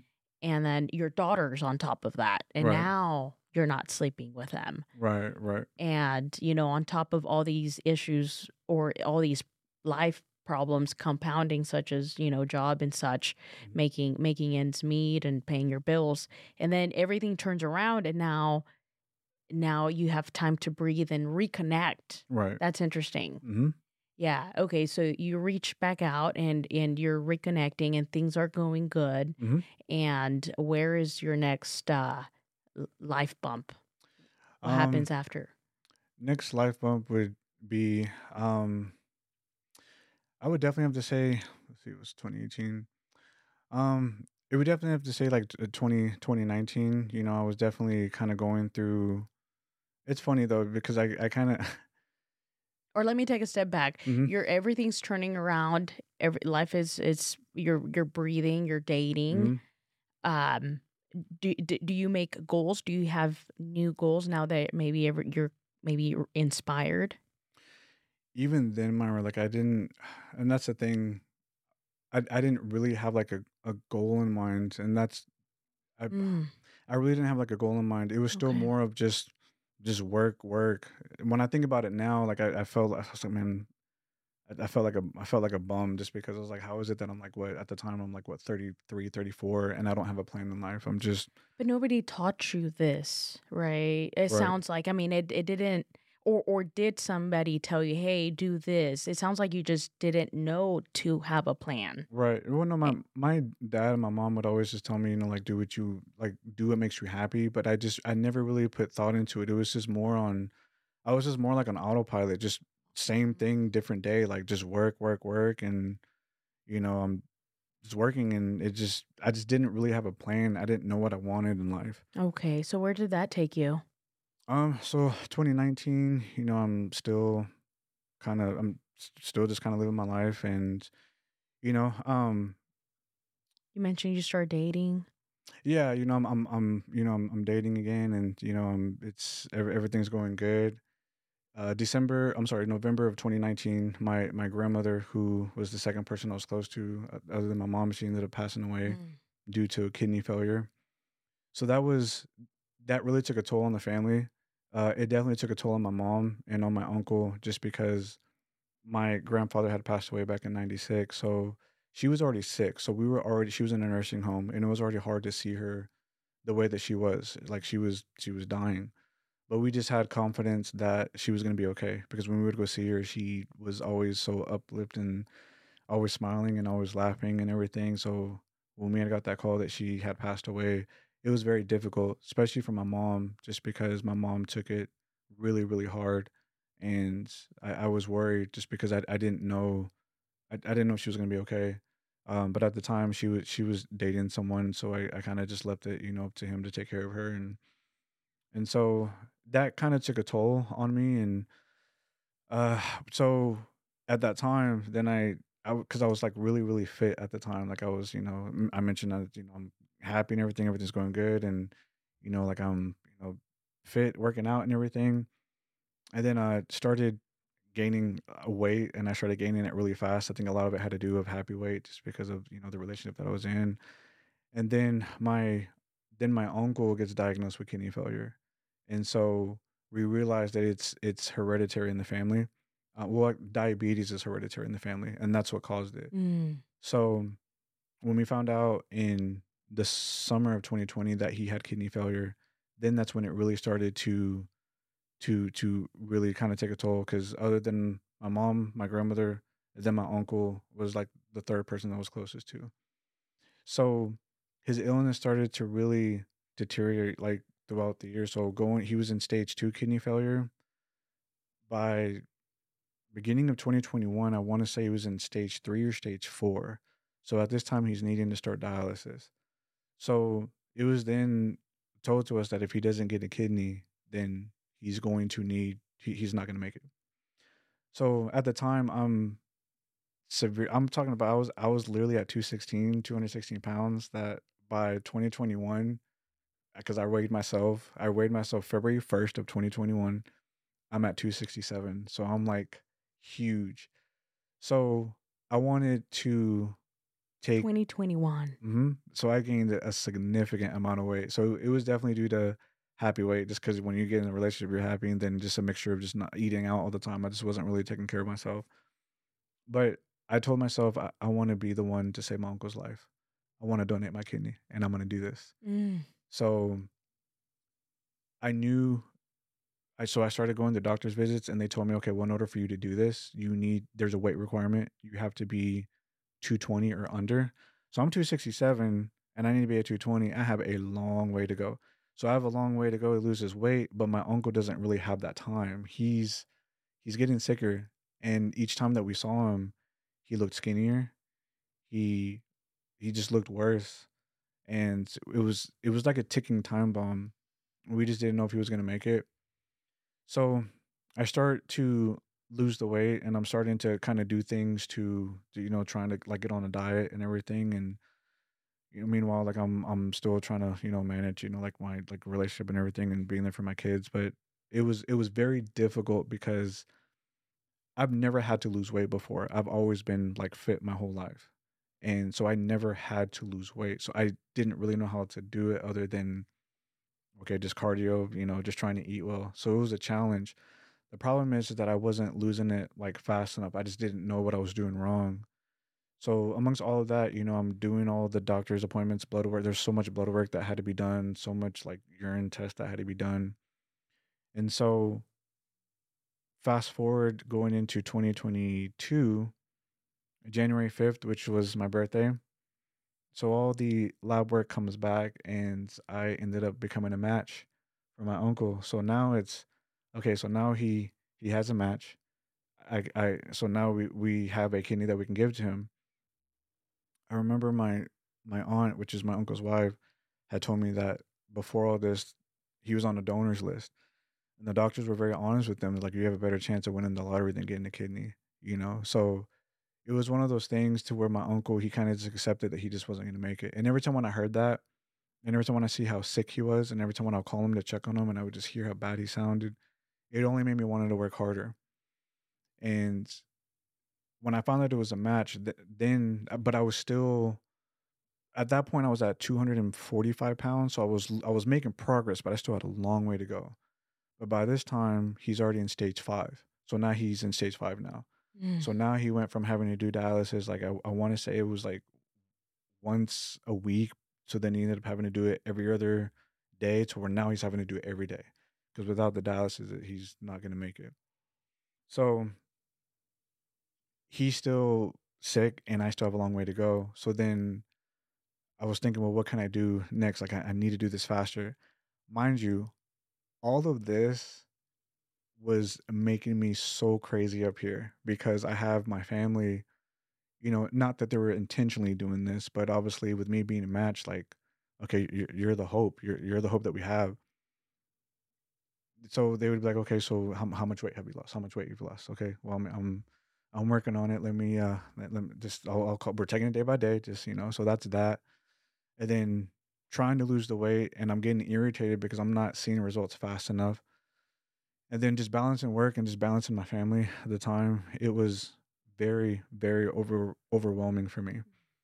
And I realized that it was causing me to to be, you know, the the, the biggest asshole, you know, to, to people and to to to my family. And you know i started to i started intermediate fasting to help and that actually was we could actually see progress little by little.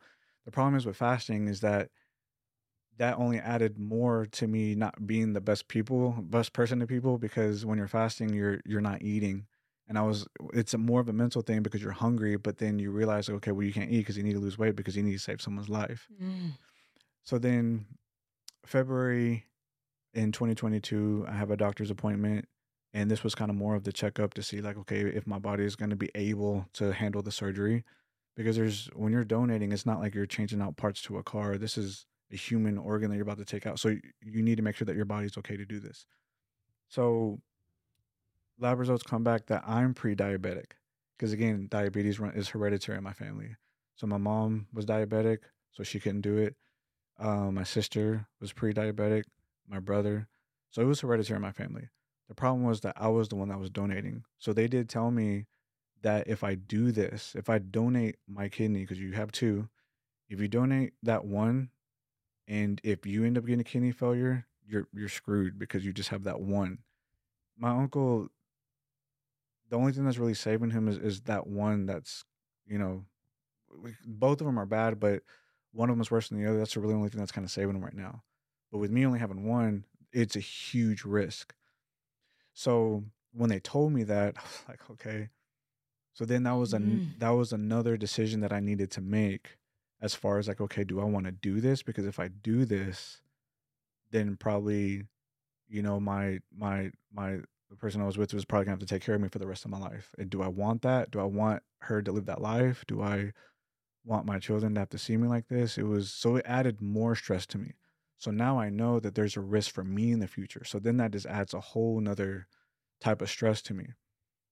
Meanwhile, how, how much weight have we lost? How much weight have we lost? So I'm just I'm going every day and it was it was so mentally exhausting and physically exhausting and I I could feel myself just being the most impatient person. I could feel myself because I was down putting other people down. I wanted to bring them down with me. I could feel myself just being you know an an asshole to my kids, to, you know, my family. If I wasn't happy, I didn't want them to be happy Mm. because it really took the biggest biggest toll on me. And you know, there's no excuse. It's not an excuse. I don't, don't want to sit here and say that's an excuse, but it it took the biggest toll on me. And so, um,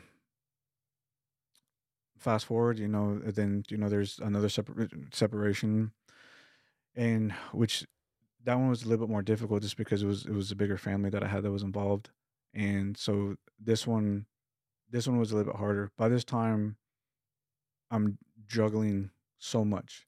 I'm going through a separation, yet still trying to save my uncle's life. You can only imagine the the chaos in my mind, in my body. I I didn't I couldn't sleep for for months because while I'm trying to process what I just lost to okay, I still have to save my I still have to save my uncle's life. I'm still the hope here. Like I, I you can only imagine how much that put on me.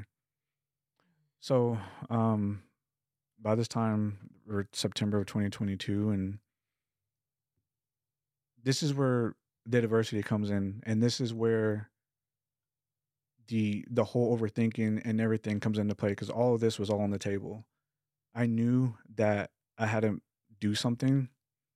You can either be hidden in the dark again, just like how I was 2017, and then my daughter calls me and makes that call to me that it inspires me. Mhm. So now you're back to that, but now this is a whole nother chip on your shoulder. This is a whole different ball game. Now you realize that you just affected a lot of people that you loved. You hurt a lot of people that you loved because of how the way you were. And again, because I wasn't happy, I wanted to bring them down with me. And it was I just I, I wasn't my best self. And because of that, trying to please other people. Put other people's happiness before mine. And I neglected my family. I neglected what I had at hand. So, what could I do? What th- I literally told myself, okay, here we are yet again. Everything's gonna be okay, Chris. But it felt different, Myra. This one felt different because here I am, 35, so literally last year. I still didn't have a goal of what I wanted in life. I still didn't know what I wanted to do. Mm. I realized that I spent pretty much the last few years of my life pleasing other people and not thinking about myself, focusing on what I couldn't. Now, saving my uncle's life, that was obviously I, I would do that for anybody. I would do that for anybody. But at the time, the family that I had, it was, I was neglecting them in a way that you can't even imagine. And it was, I, I, I was bringing them down with me. And the family that you were neglecting, who who are these people? Um, it was uh my, my fiance and you know two stepdaughters, and so it was a family you know that I m- Your met in fiance and your two and your Mhm. two stepdaughters. stepdaughters. hmm How about your two daughters? Uh, your and then my two stepdaughters. So it was two stepdaughters, two two daughters. So uh, kids of four, pretty so much you four were daughters. you were neglecting them hmm basically, and um and when you say you were wanting to bring other people down? Are these the people that you were trying to bring down, or other or other people? It was my family. I just wasn't the best self. I was just, you know, it was just so much. w- w- did you? What were you thinking at the time? Like when you say you wanted, and and I and I say this because, and I I'm I'm curious to know because hmm you know I think even on the video you a, a motivational video that that you posted, you said you know if there's anybody that like uh well I probably won't say exactly how you said it, but I it was something along the lines to if you need to get away from people that are hurting you, hmm that it's okay to do that. hmm So um, it sounds like at the time maybe you were hurting the people around you. hmm How, uh, like, what were you doing? Yeah. If you, the best way I can compare it is if you're an alcoholic and if you're someone who suffers with just drinking much, drinking a lot, and then if you come home to a family, you're affecting those who you love. If you're Okay. if you're someone who's addicted to drugs, whatever, and if you have people who love you, you know, you're you're affecting those who you love. So, I mean, it was it was just a, a mixture of just I, I knew that I was not my the my best self. I knew that my you know at the time you know my fiance she would be there for me in, in ways that you know she, she could and So it sounds like alcohol was involved. no alcohol wasn't involved. It was just it was kind of more just like an example. Um, but it's like I was more of focusing on other things that I really just couldn't control and of What were those neglecting. things? So with with my uncle, you know, I was really I w- I really put too much I really put too much into that. You know, I, I really neglected really what was at hand and I know that there were things that I could have done better as far as like certain situations as far as with my with with my family. You know, if they ever brought anything up to me, I would just kind of neglect it. You know, I would just care more about my feelings and not theirs.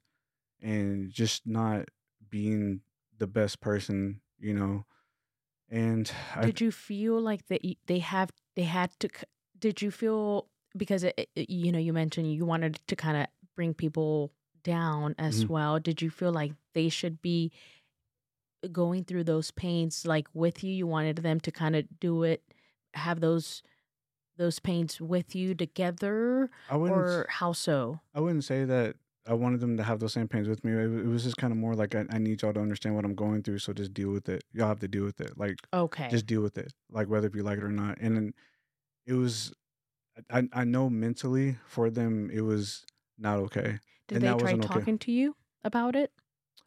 Yes, I know my fiance did. I know she she tried to um talk to me about it, and she would try to tell me of how the way she felt about it, how the way it would make her feel. You know, because like I said, I, I just was not my best self. I, I pretty much that was my whole thing. Just deal with it. Either you, like it or you don't. You leave. You leave if you don't like it. And it was more like a like a So you like would a say that leave if you don't like it. yeah, and it was just kind of more of like you know, and it's it it just was it wasn't the right approach, you know, and I was just going through so much. It was just so overwhelming. And if there was any ways that I could there were times where I really thought to myself, like, man, I wish I would have never done this just because it, it really took a toll. It really took a huge toll on on on my family. It took a huge toll on me mentally. It took a huge toll on me physically, emotionally. I've never been through anything like that. The amount of stress, the amount of emotional stress. Pressure. It sounds like pre- there's a lot of pressure. It was definitely definitely pressure because you got to think like now I went from like okay I, need, I gotta my uncle's dying I gotta lose the weight then to finding out that you're pre-diabetic so now it's a possibility that you may be this in the future so there were so many things I had to think of like you know I could be in the same situation you know my my, my kids need me and I just I didn't care. I, I didn't care. It's like okay I got to do this. I don't I, I got to do this. Y'all y'all do with it. I don't care. And yeah. it was um you know and you know like not not going into details but like it was just so much th- there was things that you know i said that i could have said handled better hmm things that i've done that i definitely could have handled better you know but when when when someone is pretty much tapped out they're tapped out and you know they can't really do much anymore um by the time i realized it and i tried to save it it was just too late but you can't really blame anybody who's going through that so so then fast forward, you know, I'm trying to process everything that just happened and even then I was still trying to I, I it seemed like I was trying to put blame on on other people like well I was going through this like you you know you, you need to like understand like what I was going through but then I realized like you know what nobody's responsible like I'm I'm I make the choices and I'm responsible for my choices I'm responsible for my mistakes so I needed to figure out what I needed to do because again I I if you think from what all I just lost to what all that I still have to do it was it was even then it was a lot because now I'm back to square one. It's just me, myself, and I. And at the time, like I, I knew my kids, like I, I, needed to be there for my kids, and my kids were actually there there for me more. Just because now they're older, and you know they're they're helping me through this through this situation, and you know I, yeah. and then that's where me and my, that's where me and my dad, you know, get close again, and that's where my dad played a huge role into into where I am now because I needed a place to stay for a while. It's when I got my place again, and obviously he let me stay with him and and and his girlfriend, and and so I was, I I put a lot of blame on myself for for everything. My dad, as I mentioned earlier, you know, a huge role model my dad will be the first one to tell you that he's made a lot of mistakes in his life. He made a he could sit here on this camera and he can go on for days about mistakes that he made in his life. But how the way he overcame the adversity and how the way he owned up to everything and to see the man, the father that he is to his children and the advice that he was able to give me mm. and as far as you know just taking accountability and things that you could do for your life and he allowed me he gave me a place to stay at the time and didn't charge me for rent at all because he knew I needed to save for money to get a place and everything. And he he he he really did help me. And then once when I finally did get my own place, then that's where reality started to sink in. Okay, you know now I'm back to square one. So what do I do? I was still, you know, going through just processing separation while also still trying to figure out if I even wanted to do this kidney thing. Like I, I didn't know if I wanted to do it anymore because I knew this is what kind of like caused everything, and I just wasn't my best self at all. So I get a call one day from one of the doctors, and they're telling me that because there was something wrong. I can't remember the word; it was like a medical term, but they kept on saying because I had to go through so much time had went by from from the last time I had did the the blood work, so I had to do it over again. Um, so I had to do it over again, but they kept on telling me that something was wrong, like something just wasn't looking right. And I, I wish I knew the answer to it, but they basically just told me that that I just wouldn't be able to donate just because of I wouldn't be able to donate because basically with the the pre with the pre diabetes, it was something that they couldn't do on their end, just allow me to move forward. But there, I can't remember. It was something along with one of the testing. So, um, I wasn't able to do it, but I was already kind of leaning towards, you know, just not being able to. I just didn't know if I wanted to anymore. Mm-hmm. Um, so I felt like okay, well, that was like one less thing to, to to to worry about. Right, a, a choice that mm-hmm. you didn't really have to make. Right, right. Yeah. So then, um, anymore. Right. So then, then came the part to where like, okay, now I got to fix myself Mm. I got mm. now I have to fix myself. So then this is where the work this is where the real work starts. Okay. So again, I didn't really have anybody to talk to. My family's all over town. My brother moved to San Antonio. Um, my aunt who lives in uh Oregon, she she's actually goes to school for psychology, but I didn't I would talk to her about it a couple of times, but you know, she's going to school, she's raising a family. I didn't want to bother her about it. My mom, um, at things got worse because then my mom got diagnosed with stage two breast cancer. Mm. So that was literally a couple of months right after. So other than checking up on her, I I didn't really have anybody to talk to. So I'm over here dealing with this by myself, realizing those that have affected, and how do I how do I fix this? So I started from scratch. I started journaling, started writing down things about me that I could have handled better mm. and took accountability and I worked on it. worked on it, and once when I How did you work on it? For starters, forgiveness. You got to forgive yourself before you can. You have to before you even start putting in the work on anything. Step number one is forgive yourself, because if you continue life with blaming yourself, you're not going to be able to move forward in life. You have to forgive yourself, because God's going to forgive you regardless. Doesn't matter what you've done. You have to forgive yourself, and it, it took me a lot to struggle with that, Myra. Honestly, because just when I felt like I was getting better, I would revert to a situation where I was like, man, I wish I wouldn't have said that. Man, I wish I could have uh, and then I would just kind of just think back, and then I would just sit back down again, put my hands in my face, and just like, oh my gosh, Chris, what did you do? But I could do that all day if I'm. Eh, I need a. You have to forgive yourself, and you have to understand that everything happens for a reason. So, once when I was able to, to slowly but surely kind of master that, okay, then write down write it down i wrote down examples of things that i could have done better mm. i had to write down literally examples okay, these are things I definitely could have done better. These are definitely things I could have handled because you know I'm I'm affecting I affected a lot of people that I loved and you know um once when I was able to do that and then I was I started to see myself become slowly but surely better. So then I'm back in the gym. I'm back in the gym and you know now I'm like really losing the weight and I'm below that 220 threshold now. I'm right now I'm like at two two hundred and eleven pounds. So I, I knew patience, yeah, patience. And once when you block out, because I was there, I was still trying to focus on things that I couldn't control. I was trying to, you know, fix things. I was trying to mend things that I really couldn't control. And so once when I realized like, okay, this stuff's not helping me. You need you need to stop. You need to accept everything for what it is and just move on in life. You got you have to move forward you can't you can't think about what it is that you've done wrong. Like you have to, yes, think about it so that way it doesn't happen again, but acknowledge it and just move forward in your life. You can't control that if people gave up on you. You can't control if people don't want to talk to you anymore. You can't control, you know, if people think that you're the worst person in the world. You can't do that. You can't control that because you know who you are. God knows who you are, and the people around you know who you are. So, um, you mentioned journaling. Mm. Wh- wh- where did you get that idea from? I actually got that idea from YouTube. I actually got that from YouTube. You know, I, I was YouTubing, researching how to deal with, with emotional stress because I was going through a lot. Like, I didn't have a therapist, I couldn't afford it.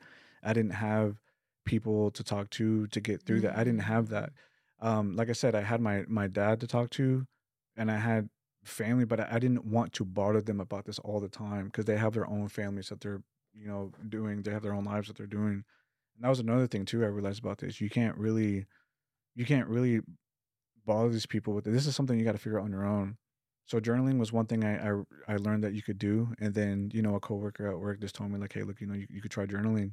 Try journaling before you go out and like try to like you know vent to somebody that you know it's probably not a good idea to do because you know it's you know you don't want to like cause issues or cause drama or anything journaling actually really helped a lot because you know I would I would do like a journaling date like on this date, and then uh, someone told me though not only to journal about the bad days but journal about the good days as well because that also helps. You know, you want to journal about your your good days. So journaling also really did help, and also being in the gym, just having that mindset, like just just focus on you. Because again, and this goes back to when you focus on you, and when you when you know who you are, everything will start to fall into place. The dominoes will fall. And I think that's when I think ultimately that's where where things started to kind of get better, you know, and it's uh but at the same time I'm still now had to deal with my mom having cancer. And mind you, my mom she's like my she's my rock. She's she's everything. And like I said, this goes back to when she used to carry me with one hand and, and groceries in the other hand. Mm-hmm. So while also still dealing with my uncle having kidney failure. So it was still battling that. And I, I couldn't really I can't I can't I can't control their health. I could pray about it, call them and just check on them. But I'm also still dealing with trying to fix myself as well. Yeah. Mm. Well, you know, um one of the things that I'm or one of the things that I've learned throughout time mm-hmm. um is that habits compound. So when you talk about domino effect, hmm it works both ways, Right. right? So, and from me listening to your story, you know, you have, and, and life is about like hills and valleys, Mhm. right? Like, right. and, and so basically it's when, when things start taking a turn is when the moments you decided to Mhm. say, you know, like this is it, things are going to happen, things are going to be good, right? Mhm. you decided that and then you talk about the domino effect which the way i see it it's like habits. You start changing what you do every day. You're Right. not doing what you're doing what you did yesterday. You you say i have to change this has to change and and then you start getting hope and things start falling into place. Right. and then it sounds like you know things life happens and it's almost like you know uh it's almost like it works same way right the habits the domino effect one thing one bad thing happens and then more bad things start happening but Right. it's because of that mindset it it kind of like shatters hmm your foundation Right. Right. and you kind of go back to your old self Right. because Exactly. that's that's who you that's that's what you know that's what your not only your mind is what your body knows so you start doing things maybe you did before and then and then you and but now it sounds like you're you're starting to realize okay i've been there before like you just Right. said back to square one Back to like school. back like that back it's like okay i i know this i've been here Mhm. right and then you start okay and you start researching okay how to what to do what to do and and you start journaling. Right. and then you start doing you start journaling that's again you start changing those habits. Right. right? And then you're like okay well i have to i i have to figure this out. You know at the end of the day that you have to figure it out and you start taking you know you, you know that you have to take ownership hmm and and responsibility. And um so when you talk about that domino effect i can't think but habits hmm right so Right. good habits compound hmm bad habits compound Right. Right. and so you know we could only have so many we can only think one thing at a time we have many thoughts Mhm. right and but that's because of time right Right. so we we have so many thoughts but we can only think one thing at a time Right. Right. so what it, it what is it that you Mhm. are going to think, right? Mhm. And then it, it's all like a cycle, right? Because you think that, and then that might lead to another Right. positive thought. And when you write things down, I am such a big fan of writing Mhm. stuff down, Right. um, anything and everything.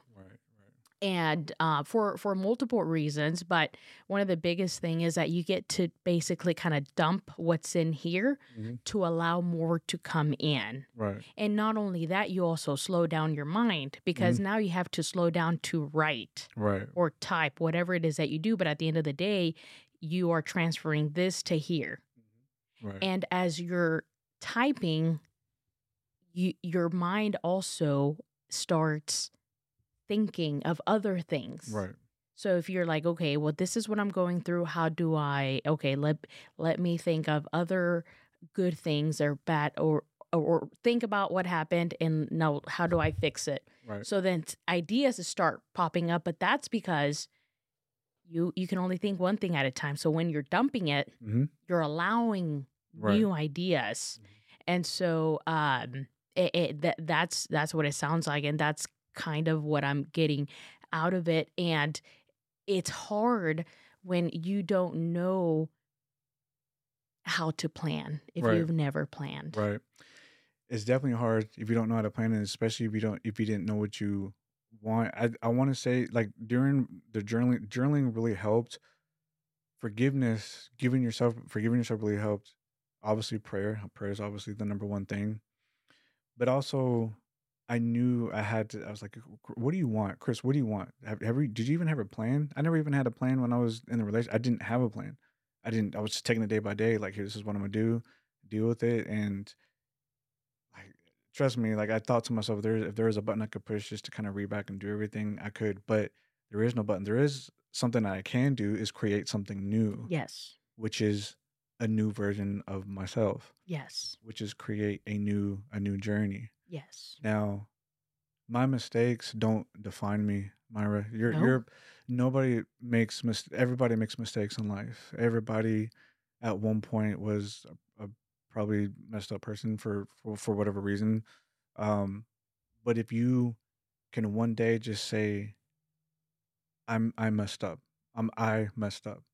I've been on camera twice, with it being the second time to own up to things that I've messed up, and I share that with the world to let them know if you if whatever it is that you've done in life, whether if it was I don't know, like you sabotaged something or murdered somebody or whatever, like you have to you ha- you, have to forgive yourself. You you can't continue to beat yourself down, and you definitely cannot allow other people to continue to beat you down.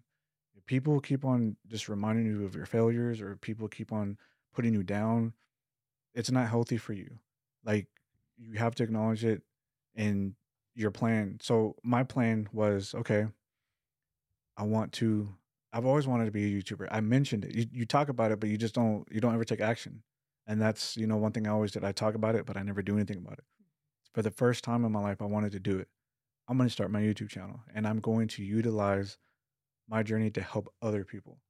So I help people with fitness. You know, I, I do put it out there that I'm not a licensed coach or anything, but I know a lot about fitness of how to now I know how to lose weight. You know, I know how to put on muscle, whatever. So I did a YouTube video about that. But then I wanted to mix up my content with with speaking, with helping people with, you know, you know, just with with anxiety and just with helping people with with with mental health. And one thing for me is I I love I love helping people. I love helping people who are dealing with stuff. You know, I I always try to get them to be positive. Always like I was explaining earlier, count your blessings first. It could be a lot worse where you could be at. You could be not having a job, you could be not healthy, whatever. Count your blessings first. Know that God will not put you through anything that you can't handle. And, you know, in, in February, I literally had four days back to back of bad things that happened to me four days in a row. On the first day, I had got a, for whatever reason it was my lecture bill was like four hundred dollars, and I was like, "What the heck?" And obviously, being on the phone fighting with them didn't help, so I had to drop four hundred dollars of money that I didn't have, and that kind of put me in a little struggle. Um, day two, I ended up getting a ticket on the way to work due to speeding. Uh, day three, in my apartments, we have like little residential stickers on our windshield for the apartments, and I didn't realize it was expired. So they ended up towing my car that night, and I ended up having to pay three hundred dollars to get it out. That was on day three, and then uh, day four, when um, I was trying to go get the ticket dismissed because it was a dismissal ticket. Uh, there was an error that was made, and I ended up having to pay like another like two hundred dollars. So I was basically four straight days where I was going just having a bad day, and I was like, "Can anything get worse?" It, it was horrible, but again, those are things that God will put you through that so to see if you can get through it. And I was able to get through. And you know what I did my each of one of those single days? When the day was over, I would tell myself what a day. And I would smile and I would pray. I was like, you know what? But it could be worse. I have my children, I have my job, and I still have, you know, I, I, I still have I still have hope in my life, you know. Yes. And Well, you know, you mentioned uh, forgiving yourself, Mhm. and uh, one of the things that that comes to my mind when I think about forgetting, you know, yourself or even anybody, right? Like, I I I listened to this one example Mhm. that made me that gave me perspective which Mhm. is because i feel like all of us at some point we beat ourselves up for something we did in the past Mhm. um which at the end of the day that that it's it's you either see it as a failure or you see it as a hey i i messed up because i didn't there was something in my blind spot that i didn't see exactly. so there was there was there's a learning there's a lesson there to be learned Mhm. because if there was no lesson to be learned i wouldn't have made that mistake Right. If you're not making mistakes and you're not learning, pretty much. So, and well, that's I feel like that's the way we learn, right? Right. Through the mistakes, because we're not born. We're born with a powerful tool, which is our brain, hmm but it's like a computer, right? It's blank. Right. when you're born. So depending on what you feed it, that's the machine you're building, Right. Right. right? So so if if if you if you did something where you didn't get the outcome that you didn't want, it's because you messed up. Right. You just messed up. Right. and it's not about having blame or or I'm not good or no it's just it just means it's okay everybody messes up but the the thing is why why did you mess up Mhm. what was it that I did and how to okay okay now I know Right. that's what I did this is what I could have done better all right I'm not doing that again now if you do that again Mhm. over and over and over now okay now we have a different problem Right. Exactly. Right. 100%. but but if but if you take the lesson but what i was getting to with forgiving yourself was if somebody commits a crime Mhm. and they go to jail Mhm. say they they they serve their time would you think it's fair for some and and they get out Mhm. right they serve their time they get out would you think it's fair that whenever eh, whenever somebody had the thought oh but you did something Mhm. oh let me put you back in jail just because i had that thought again no you've already served your time Right. right or same thing with a dog right so, or or anything right say you have a pet and your Mhm. pet does something that they're not supposed to and you discipline them maybe you put them in the crate or Mhm. whatever it is that you do would you beat or, or would you beat that dog again over and over every time you had that thought of what they did? No you did it once. Mhm. and that's it right? You you've disciplined them once even though that thought keeps coming back. So what we're doing to ourselves Mhm. when we have these thoughts and we keep beating ourselves calling ourselves names maybe we're not good enough. Oh look at look at you know whatever those intrusive negative thoughts that lead to nowhere Right. they keep coming over and over again it's a it's a form of you really punishing yourself over and over Right, again Right. like you've are you you're you're already felt the pain Right, right.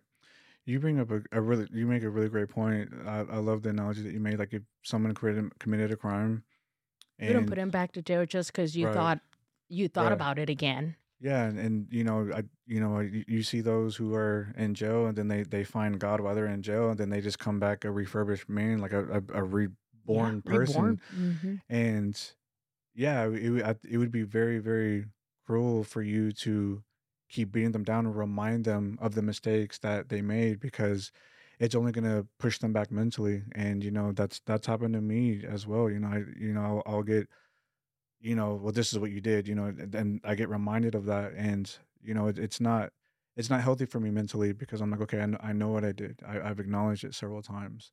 But if you keep on bringing it it only sets me back mentally. Right. I need your help to to well, not that I need your help because I did it myself, but I need your help to not to not bring that back there. And, and I know, again, you know, if it's you know if it's conversation with those that that you've affected, obviously you can't expect them to forget that overnight. But you know, tr- try to you not only do I need to forgive myself, but I mean forgiveness should be given as well. I mean it's totally up to that to them, but I don't think it's right to keep on beating them down, reminding them of, of their failures. well it's not constructive Mm-hmm. Right. right so and and and it do, it helps when you have a plan mm-hmm. when you say this is what i'm going to do now Right. this is where i'm going this is the past and like you said the past doesn't define you no but it it, it it's built you who you are today and Right. it's and it's your job to say hey i'm going to take that experience Right. turn it around and help others Right. right because now you you if if your life went was different if you didn't go through the struggles you went through you may not be able to help other people in the same way because you didn't go through that so how are you going to help them Mm-hmm. fully anyways Right. right? Like now that you've gone through these experiences, now you know. So if somebody's going through that, Mm-hmm. or even what to what to post, like how are you gonna give advice? Say like you say you do your videos and you have no guest, Right. like you wouldn't know what to say because you haven't been through that. right. But because you have, mm-hmm. you and and because you've worked through it and you're working through it and we're always it doesn't matter how old you are Right. every right. like our brain Mhm. it it you as long as it can taking information and education you can continue educating Right. it for as long as your brain no longer works Right. And you know, whenever so like how to touch back on what you said, you know, if you're not making mistakes, you're not learning. I'm very I'm very very big on that. Focusing on what you can control is also big for me. It's all about elevation. You one thing that I realized with all this, Myra, to see where I was literally like 10 months ago to where I am now, I have elevated and I've manifested. I've done, I've put in so much work to become the best version of myself. And I tell myself, I wake up every morning and I tell myself, you know what? I'm going to be even better than I was yesterday. Every day we are a work in progress. And I tell people that if you need to put that as a sticky note, you know, on your on, on your wallpaper or, or on whatever, every day we are a work in progress. Each day is an opportunity for us to get better. Don't be satisfied with where you are. Because like you said, if you keep on making those same mistakes, then we have a different we're having a different conversation here. For me to write down everything that I was doing wrong and for those those that I affected, like that's that's huge to me. It's personal to me because I probably put these people in a situation to where they'll probably never trust again, you know, and that's very, for me, in my heart, that hurts because that's not the type of damage you want to do to anybody, and especially when it's those who you care about, and especially when those who you love, and you know, it's not. You don't ever want. You don't. I don't ever want to be like that. Now, again, I, I was going through a lot of stuff. I was going through a lot Mhm. of stuff that there's cause and effect. You know, I do believe that with what I was going through really caused me to not be this best person. So, you know, and it's not an, I mean, it's, it's not an excuse because at the end of the day, like we all have control of what we say and what we do, but you know, in the heat of the moment, sometimes things are said. But I think it's very important that you, when you're going through these changes, know what you want, know what you want in your life, forgive yourself. Do not allow people to constantly remind you of your failures. Do not, because they, you never know. There may be people out there that see you doing good. They see you leveling up. They see you doing good. Like, okay, he's doing good. Like, you know, he's not that person anymore. There may be, you know, what do we call 'em? haters? That's what we call them. They, they may be trying to pull you back in. They may be trying to bring you back down. They may be trying to distract you, and you cannot allow that distra- that you can't allow that distraction to get you because it will set you off. It will, it will set you back mentally. So it sounds like um it sounds like maybe you have people around you that remind you of what you've done. I mean, there is, you know, there's people out there that will, you know, try to be like, you know, like, well, hey, this is what you did, you know, how, you know, how is it that you're changed? And my response is that's that was ten months ago. You know, I first off, I'm, I mean, it's not like I'm a murderer. It's not like I'm a cheater. It's not like I'm a, you know, physical abuser. Nothing like that. I I made, I made mistakes. I've said things. I've done things that I, you have. If you think for one second that I don't think that I could redo that all over again, then you're you're crazy. You don't know what goes on in here. So yes, when people do remind me of that, there are people who do who do remind me of that, and it's it. How do you handle it? I mean, Or how are you handling it? I found myself giving it attention, like, well, no, that's not me anymore. That's not me anymore. But then I I realized, uh, why am I doing that? Like, why? Like, I know, I know who I am, and I know of the person that I was, and I know who the person that I am now. If these people don't care about me enough or love me enough to to see the change and to feel it and to to to just get to know me again, then okay, you have the opportunity just to to walk away, you know, and that's how I'm handling it now. Because again, I always I I always cared of how the way I was, you know, people looked at me. I always cared about what people thought about me and I gave it attention. I would always try to no, that's not me. That's what I used to be. And you know what? I've I have a few close friends that tell me, "Don't worry about that. You know how the way you you know who you are." My mom, who I talk to almost every day on on the way to work, because I always check on her to see how the way she's feeling, and she always reminds me of that. You know who you are. You're a great father. You're a great brother. You're a great friend.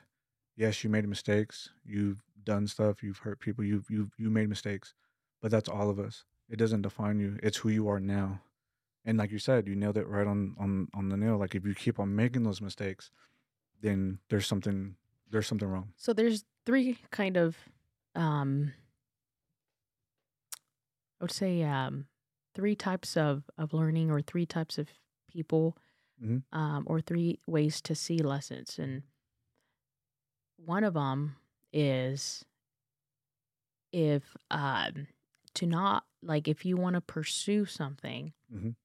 you you research to the best of your abil- your ability and um and and and if or if somebody says hey don't do this um and and you don't do it because somebody else went through that Right.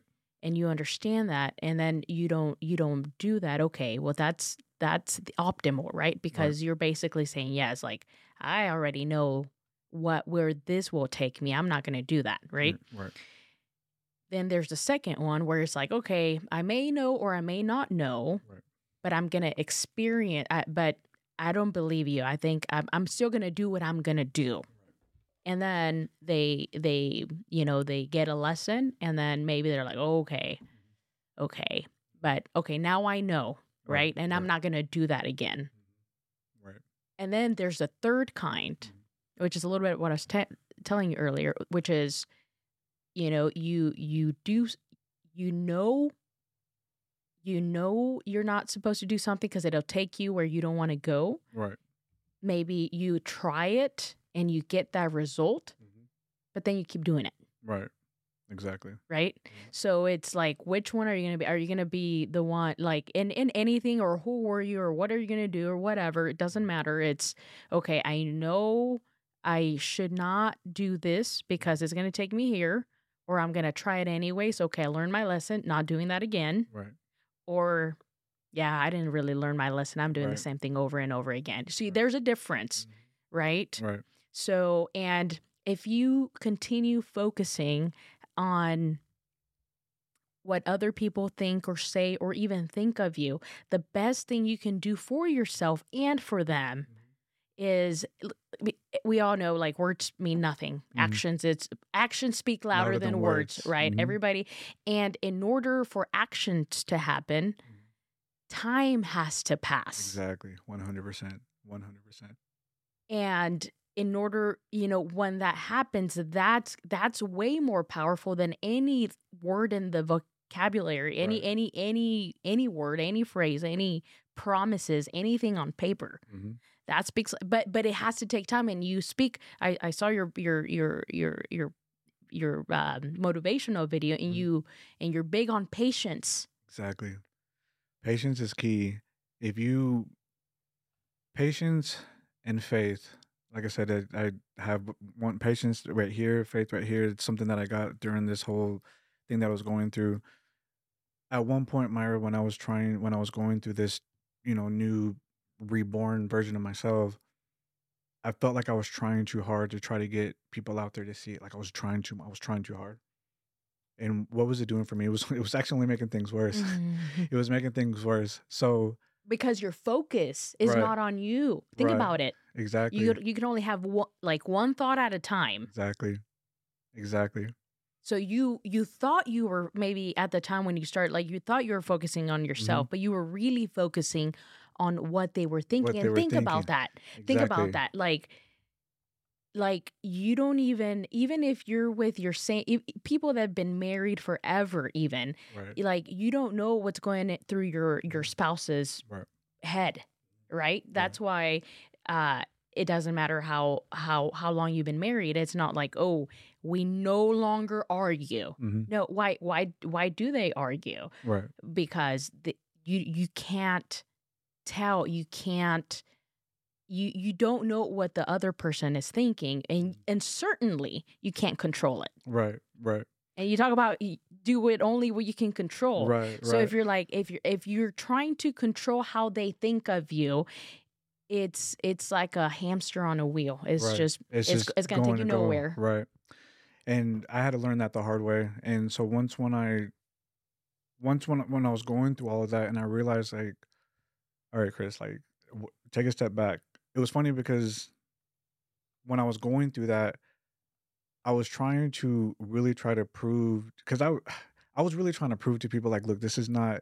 I know this is how the way it looks like that I am, but Mhm. I'm not. I'm not that person, Right. you know. And I and I was trying too hard to convince, you know, family members. I was trying to convince, you know, friends. I was trying to convince, you know, people. And honestly, I I thought to myself, I was like, you know what? These people are not. These people aren't me. Like I I need to take a step back, and I need to reeval reevaluate myself this is gonna take a little bit more. You, it's like if you're changing parts out of a car, uh, you're not gonna do it overnight. It's gonna take time. And another thing, Myra, you're not gonna get it right the first time. Everybody's gonna make mistakes. Even when you're trying, when you're trying to fix something, you're not gonna get it right the first time. That was my mistake.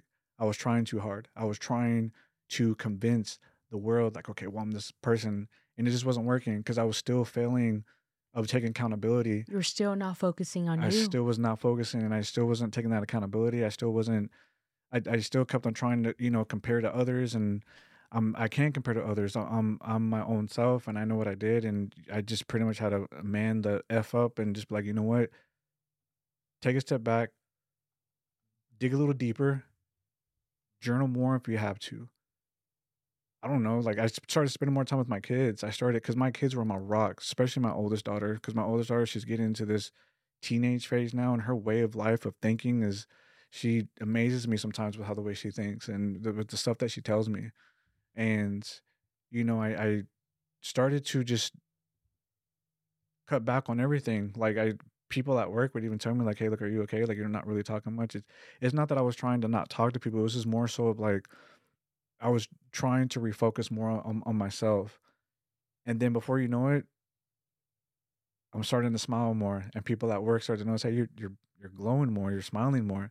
You know, you're you, you look like you're you're losing more weight, like you're you're looking good. You look like you're doing better. Some days were better than others, but that's how I knew that I was getting better. And still trying to be there for my mom, still trying to be there for my uncle, still trying to maintain you know my my family and everything you know with my dad and you know with my brother. And then my brother ends up, ends up moving to san antonio which made it a little bit more hard because you know we we were just kind of gaining our brother. We went through a, a phase in 2018 to where we kind of fell off had a huge argument and you know we were finally getting our our we were getting close again. So that was tough because then i was losing you know my my, my brother again. Um but you have yourself you have yourself and that's all you have. Focus on prayer forgiveness yourself and on what you can control. And i and i it's it's inevitable and i tell people just just do that just do that.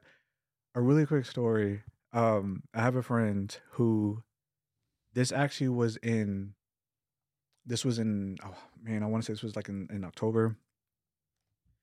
She her her her boyfriend is from mexico he's traveling to Mexico and you know she she he says hey look due to service issues I'll call you when I get down there to wherever he was going to Mexico.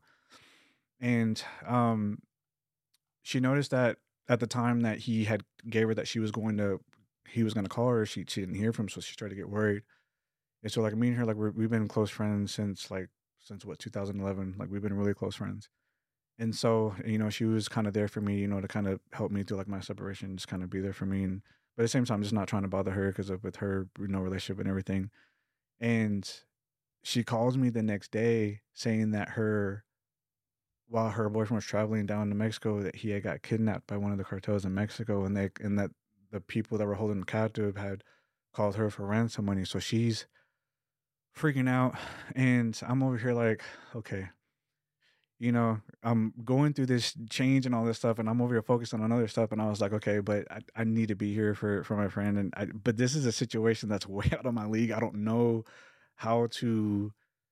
This is I, I don't know what to say or to do. So I just kind of told her, I was like, look, okay, just take a deep breath because she's she's freaking out. It's like, take a deep breath, you know. And I try to tell, okay, let's focus on the little things. We know that he's alive, you know, and we know that they're not going to do anything to him they just want and unfortunately stuff like that happens all the time and so she was like well i mean i i have the money i, I could do it and i was like okay well and then she started explaining to me all these processes that they do i guess you know, to not make sure that things get tracked over the phone or something like that. And um days would go by to where she wouldn't hear from them again. And so her anxiety and her mental health was going so bad. It was she thought oh, he's he's he's probably not alive anymore and everything. And I'm like, it's gonna be okay. Just pray about it. We would pray on the phone. I was like, you haven't given him any reasons to think that you're not gonna pay or anything like that. And it, it's kind of hard to tell a friend that it's gonna be okay when even I didn't know. You you hear so many stories about what happens when people get kidnapped in Mexico that it's not going to end up well. So even I'm just like, okay, like just just it's gonna be okay. Have faith in God and everything. And so sure enough, some way she was able to get it like paid. It was like do like a money transfer or something like that. And then more days happened to where they didn't hear from she didn't hear from him because they were supposed to bring him down here. And uh, she was she was really convinced that he wasn't like alive and I kept on telling her like, look, everything's gonna be okay. Focus on what you control. And then she had family members of hers saying, "Oh no, he's dead. You, you just have to accept it." There were her family members telling her, "You're you're just gonna have to accept that he's not coming back." And so that was making her feel even worse. So I I say that story because people will come into your life and try to bring you down with negativity. And you know what? Two days later, she calls me crying, saying that they called her and that she had to drive to San Antonio to go pick him up. So I told her, I was like, you see, I like, to do you see? Like, I told you everything was going to be okay. You have to focus on the little things. And while people in your family kept on telling you, well, things like that just don't go well, you're just to have to accept it. Like, just move on with your life. And so to this very day, she tells me, had it not been for you, I would have, you got me through the most difficult time of my life. And it means something to me.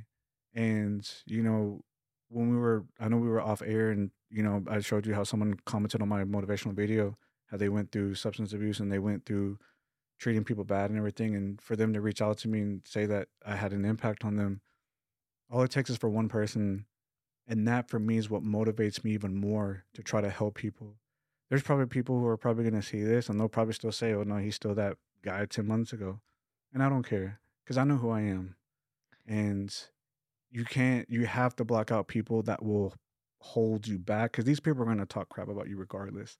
If they see you elevating, if they see you leveling up, if they see you doing whatever, they're they're gonna talk. They're gonna talk crap about you. That's just that's just inevitable. That's just part of life. That's people are gonna do that. Well, um, there's a saying hmm that says, um, "Hurt people, hurt people," Mm-hmm. Right. and so knowing that it's and everybody goes through something you know we i i, I don't know you I, I i didn't know you this deep right Mhm. but i would have never thought any any of the of the things of of, the, of your life experiences right so um e- even even if i would see you often when when we used to work together Mhm. or at the for the same company right Mhm. but yeah, like I said, even your peers, you know, even the people you work close to close closely, like they don't know what you're going through at all. So when when when you start feeling people are bringing you down, Mhm. I think it's important to understand that hurt people Right. hurt people. hmm Right. And if you're hurt yourself and you're around other people that are hurting people, hmm it's probably not a good solution because they have their own and you mentioned earlier you didn't want to bother people they have their own things they have their own Mhm. life Right. right so and and then you mentioned earlier um you know when when you were going through this hard time that put a lot of pressure on you Right. in a sense you were broken and you mentioned you know I was bringing other people down with me hurt people Right. hurt people Exactly. right Mhm. and um so n- not knowing that when when when you feel somebody's trying to bring you down Mhm. it's a whole can of worms Right. Right. like do like if if if you have worms in your can yourself hmm that's a whole nother can of worms and Right. the easiest and best thing to do is to learn how to create that distance Right. because you have your own worms you're trying to get to to clean Exactly. out of out of your environment. Right. And so even though it may hurt sometimes, hmm even even because you know you mentioned you were uh, engaged, right? So Right.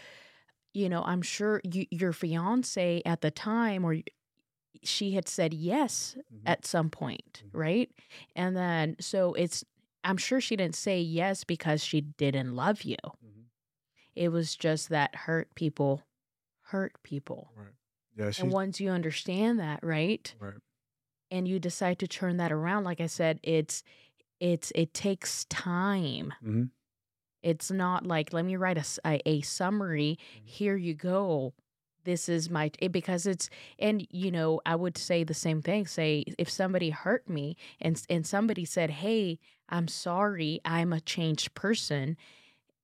From one day to the other, or from one month to the other, and you know how hurt those people are, and you know how much they hurt me, Mhm. or you or whoever and then they come and say hey you know it just like it it shows uh, it, you know you have to, everybody knows you have to take time and work for, for work on it because it, it takes time and the beauty of it is it's understanding that and recognize it and and i and i do believe that you are changed because some like sometimes it takes unfortunately Mhm. sometimes it takes something that shatters your world to see it Right. Right. it takes it takes it you know there's a yin and yang Mhm. right Right. so on on on the light side on the white side there's always a black dot meaning even though life is good Right. Right. Be careful because there the black dot is there meaning it that's like the that's the the the sign that something can anytime at Right. any point can come whether it's sickness hmm whether it's you know whatever it is that comes and shatters your world that that possibility is there and it, it it's there Right. right and same thing with like the dark side the beauty of the dark side is that you can't see the light Right. It's easier to see the light or the sh- or what truly matters that light it's easier to it's easier to see it when you're in the dark Right. Right. you you see, then you start seeing what matters Right. Right. and you can't see that in the daylight when everything is good it's foggy Right. Right. everything is good it's hard to you take things for granted.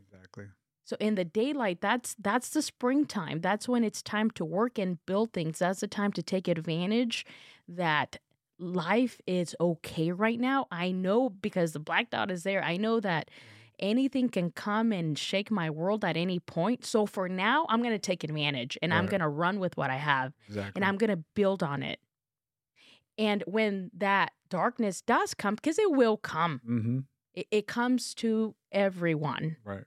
At different levels, and that just depends where you're at. That Right. level, it depends on how much, how many blind sides you have, right? Right. How many, how many things you don't see, and it's when you're in that dark moment Mm-hmm. when you can see Right. what it is that matters. That's that light. Absolutely. And you you hit it right on the nail. Um when you had mentioned yes, when my fiance had said yes to me, she said yes to the good person, but then I ended up turning into the to that bad person, you know, so it was definitely understandable and like you said, just taking it for granted and the things that I did wrong. Acknowledging what I did and how the of who I was affecting. I think for me, when it was said that you know I've hurt people that that will probably have a hard time trusting again. That's that's it hurts me that I that I that I made these people feel this way because I never want to affect people in their life going forward. And what I went through, my separation, everything I've done has molded me into this person Mhm. today. And I feel like I'm not gonna say I- I'm not happy of how the way things happened. I'm not happy of, of how the way it ended, but I am happy that I went through this pain. I'm happy that I went through the change, the journaling, the because I did a lot of research. I did a lot of research of, you know, of like anxiety. I did a lot of research of of, of just different things that I was going through, what I was feeling, because I I could not there were I could not sleep for two months, Myra. Like I would I there was like a good month to where I did not eat. I just didn't. I was just going through a lot. And then you can imagine with my uncle, and then with my mom, and then like I said, I live by myself. I mentioned in my video that when when you live by yourself, not really having someone to talk to, it can cause. It, sometimes it's a good thing because you have your peace, and then but sometimes it's a bad thing because you overthink too much, and that's where the overthinking thing comes into play. And then you start to go back. Then you start to will yourself back again. Like, oh man, like I could have still did have did this better. Yeah, I could have done. I didn't have to remind myself. No, no, no, Chris. Like you've already done that. You've already went back and forth. Forgive yourself. Know who you are. Know who you are now. And like I said, every morning I wake up every day and I say I am better than I was tomorrow, and I know that I will make someone very happy one day, and they're gonna be the happiest person. Because And now uh, you're a better man. exactly, I'm a better person, and they're gonna get the the best version of me, and Yeah. um, and I'm happy. I'm I'm happy about I'm happy about that. Just I'm excited for what the future holds, Yeah. and I'm excited for now that I know what I want as far as what I want to do. You know, as far as with my YouTube, and you know, hopefully one day to have my own podcast show, and you know, motiv- you know, looking up to motivation like you, motivate me, and uh, just looking up to people who who motivate me to become better. You know, and I think that's that's all it is. You need to surround yourself with Mm. with with people that will will help you elevate and to help you level up and like i said when when you had reached out immediately i did all the research you know on your on your youtube i did all the research on your podcast and it was just it was amazing and that in itself helps me like i that's something i want to do one day but baby Mhm. steps Yeah. again you can't you can't patience Right. right baby steps with my youtube like obviously it's still a work in progress like i want to be monetized by youtube but obviously you need at least a thousand subscribers 400 watch hours you need at least a, a million views and stuff like that so those are the baby steps i'm trying to get to Yeah. because i want i do know what i want now i want to like i want to have a lot of money one day i want to have my own house like i want i want to have a family again i want that i want that and i want to be able to look back and say my screw ups don't define me. It happened. I know i've affected a lot of people and i i've apologized. I've apologized to those people. I have done that. I've, I've done that and i asked for forgiveness and that's all i could do and now i move forward.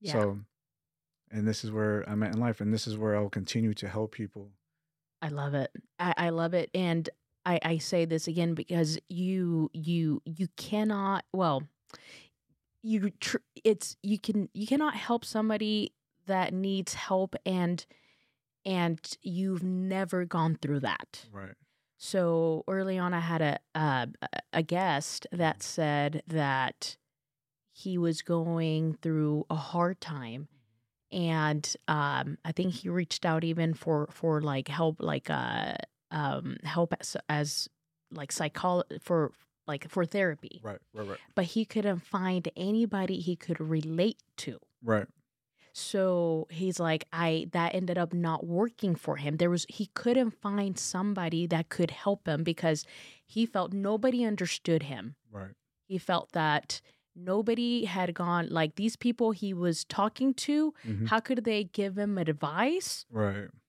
if if first of all they they they didn't look like they they wouldn't understand hmm what he went through. right So that's what I and and you know and you know uh, basically at, at at that point like you have to go through those through those hard times to be much more powerful in in helping people even better because you there it's like this feeling this connection Mhm. that you can't describe it and you can't make it right it's like this energy that's either there or it's not hmm you know what I mean? And Right. and you just can't make it up. Right And when you when when you go with as you've been through these experiences and you choose to be better and persevere and you choose to to not be the same person or at least try to escape out of that person that that that was there. hmm Um and and you do what you can, right eventually things will start falling into place like the domino effect. right right You start changing your habits. hmm You start changing the way you think. right You start changing who you listen to right and so forth. And I mean, I, I- you know, I, I feel like I say it often, but I mean, I have to have to keep saying it. Like habits compound. Right. All habits. Yeah. You do good habits, good habits will compound. Right. You do bad habits, bad habits will, will compound. Yeah. You mentioned earlier you had a four days of continuous bad things happen to you back to back, mm-hmm. right? So, eh, you know, you, you're in your head. You have all these things going on. You forgot to to check your sticker. Mm-hmm. Why? Right.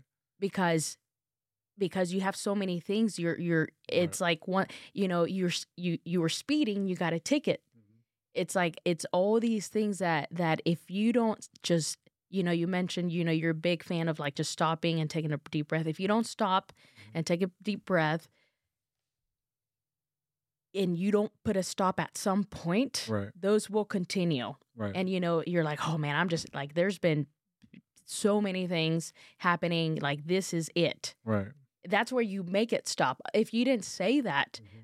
It'll roll over to one and eventually you end up on the street homeless Right, exactly. And you know, it's funny. Um, the other day at the gym, there's this guy who where he's I see him in there almost every day. He's really fit, really dude looks good. And uh, I went up to him one day and I just asked him. I was like, "Hey, would you? I have my own YouTube channel. Would you be willing to to get a training session in together for my YouTube channel?" And he was like, "Yeah, of course." And I was like, "Man, you make everybody in here look bad. You you look really good." And um, he told me he's like, "Yeah, that's what uh." that's what four years sober would do to you. And I was like, excuse me? And he told me that he used to be in a gang uh, to where he was addicted to drugs. He almost overdosed two times. Um, and then he was in rehab for alcohol. I think he said like three times. And then one day, he one of his buddies like like, hey, I'm gonna go to the gym. You want to come with me? And he went with him. And he said it was on that day when he stepped foot in the gym. That's what changed his life. So he's four years sober. Never had a drink never done anything with drugs involved and he's looking the best that he's ever had and he has his first show coming in may mm. and that to me was amazing and i told him i was like this is this i work out at five in the morning so he's telling me this like at 5.15 in the morning because it was when we got there i was like dude you you already made my day you've already made i don't i'll probably have a shitty day for the rest of the day but your story is what what motivates me and that's amazing because we can all relate myra like I talked about the over adversity that I overcame. I know I'm still gonna go through more adversity. We all are. It's just part of life. And like we touched on earlier, if you're not, if you're, there's always room to grow. But you know, with what I went through yesterday or last year or the year before, maybe that will help me overcome the adversity coming forward. yeah And I can use that to help others. yeah And it's just, it's it's an amazing feeling what you know you could do. But definitely, it's very important to distract those that will try to bring you down or try to you know just create distraction. Always stay positive the best way that you can. I know it's i know it's easier said than done especially when it's so overwhelming with whatever situation that you have. I have a rule for that. What is that? It's doesn't matter what where you are every day it's do the best you can right because that's all you can do it's so simple every every in everything like every situation every moment even like from the moment you wake up to the moment you you put your body to rest and Right. get it ready for the next day every we every breathe every breath we take Mhm. it's it, at some point we have to make an action whether exactly. even if it is hey do i make my uh, do i take a pre-workout before i go work out? Right right. You know it's all a choice. Mhm. it's it, everything is a choice. Everything is a negotiation right? Mhm. and so so many things are on autopilot that you don't really think about them but even then when there are choices to be made Mm-hmm. and this is why when you do the best you can right. so simple everything anything when you do the best you can that's and that's all you can do you can go to bed feeling okay because Right. it doesn't matter if you didn't get the outcome you Right. you didn't, you didn't expect. It mm-hmm. doesn't matter if you, maybe the date didn't unfold like you wished it had. Right. However if you did everything the best that you could. that you could that's enough reason to go to bed and say, you know what, just we'll we'll take care of it tomorrow. Right. It's so simple. It's such a small like it's such a simple rule to have, but if you think about that often, especially with every choice you have to make, and and some choices are harder than others, maybe it's like is this a time that I need to, you know, create some distance with this person that it's re I'm like I'm struggling myself.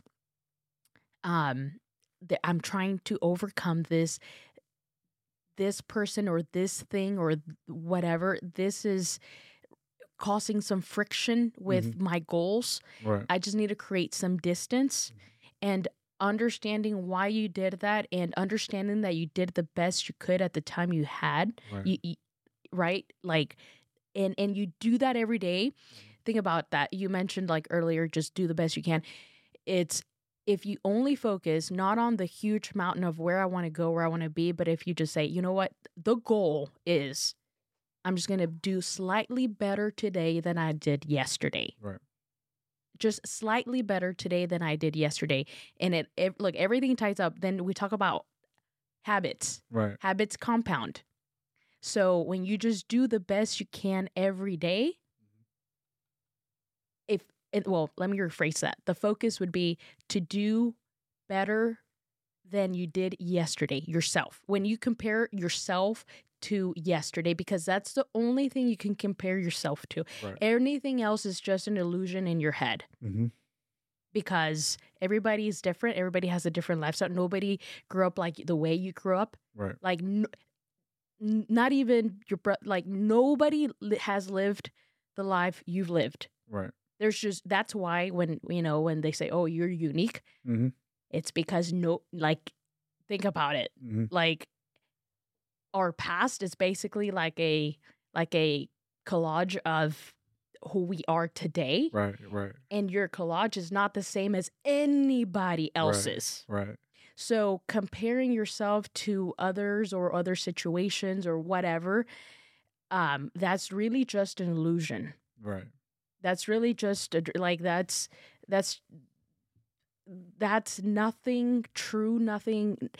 However, when you compare yourself to who you were yesterday, Right. now it takes a whole big toll out of way because you have to focus on the big, the, the big. You you have in the back of your mind you've written down your goals. This Mhm. is where where I want to go. This is where I want to be. Okay, you break it down. Okay, what do I need to start doing Right. to get there? And okay, all right. So next day, what did I do yesterday, and how and how do I improve on that? Mm-hmm. How do I continue doing that? Right. and then you start doing the same thing and then you start becoming familiar with that so now you're doing it faster Right. and so now you're moving faster because those things they're already kind of like okay I already okay Right. i'm already here now mm-hmm. okay i did that yes okay i'm i'm good and habits compound Right. you start doing those things Right. little by little Mm-hmm. guess what in 6 years those little habits are not going to be just little Right. Right. right? You're gonna you're gonna look back and you're like, wow. Yeah. Like in six years, good habits repeated and and improved are Right. not gonna do nothing. right. Right. Right. Same thing with with with the battle. But if you're, but you know, and and sometimes if you're like, oh man, I'm just not getting there fast enough. It might be because you're fluctuating from good to bad, from good to bad, and you know you're not really making that huge progress that you want to make Right. because maybe you're too focused on the big mountain and then you have things and it just shatters. But breaking it down Mm-hmm. and just comparing yourself to yesterday Right. because it's the closest thing you can compare yourself to. And it's true because that is you. Mm-hmm. Right. Does that make sense? Absolutely. And also another thing too, as far as when you're elevating yourself and when you're making yourself better, one thing that I tell people, and this kind of goes to the overthinking part, your your mind is your worst enemy. It really is. Like that's what could set you back. That's what you your mind is you you overthink things and you just like, okay, I, I don't know if I could do this. There's times where you literally just feel like this is just overwhelming. Mm. However, when you believe in yourself, because I I believe in myself. I really do. I really do. This month of April was it was kind of a, like an emotional setback for me um it, it was emotional setback for me for something that that happened but the outcome of it has made me stronger and i know going forward i will not allow this to happen again and everything is going to but it was it was my it was my mind just overthinking it and i was like you know what i was wrong but going forward i know that i have people out there that love me i have people out there that care for me i have people out there who who believe in me and they're just saying that I kind of created. Well, I, I saw it, but then I kind of twisted up my own words. It's called murdering the person that I used to be, because I guarantee you, I'm gonna look back on this, and although I'm not happy with how the way things happened and how the way it went down in my life, I'm happy that I went through it. And you you ha- you can't take those for granted, and you know, because at the end of the day, all you have is yourself. Love yourself, love yourself, then you'll you'll like I said the domino effect. You'll people will start to come into your life that you know like who are you and these are this is maybe this was meant for this person to come into your life i do also believe in that too myra i do believe that people from what we believe are supposed to come into your life forever but maybe they were meant to come in your life for a season to teach you something to teach you something about yourself or maybe they were meant to come into your life for you to teach them something and i truly believe in that with with me going forward because you know, I've had people tell me, you know, hey, you're you're a good listener. You know, I've had somebody tell me the other day, you have a very soothing, calming voice. This lady at work, very nice, sweet lady. I would agree. Yeah, I appreciate it. Thank you. Uh, but yeah, it, when you, and then you start to to smile more, and also in the midst of all that, one thing I, for, I forgot to mention, forgiving yourself and everything. Uh, peace, peace is very important. Peace. That's where I mean when you peace. do the mm-hmm. best you can do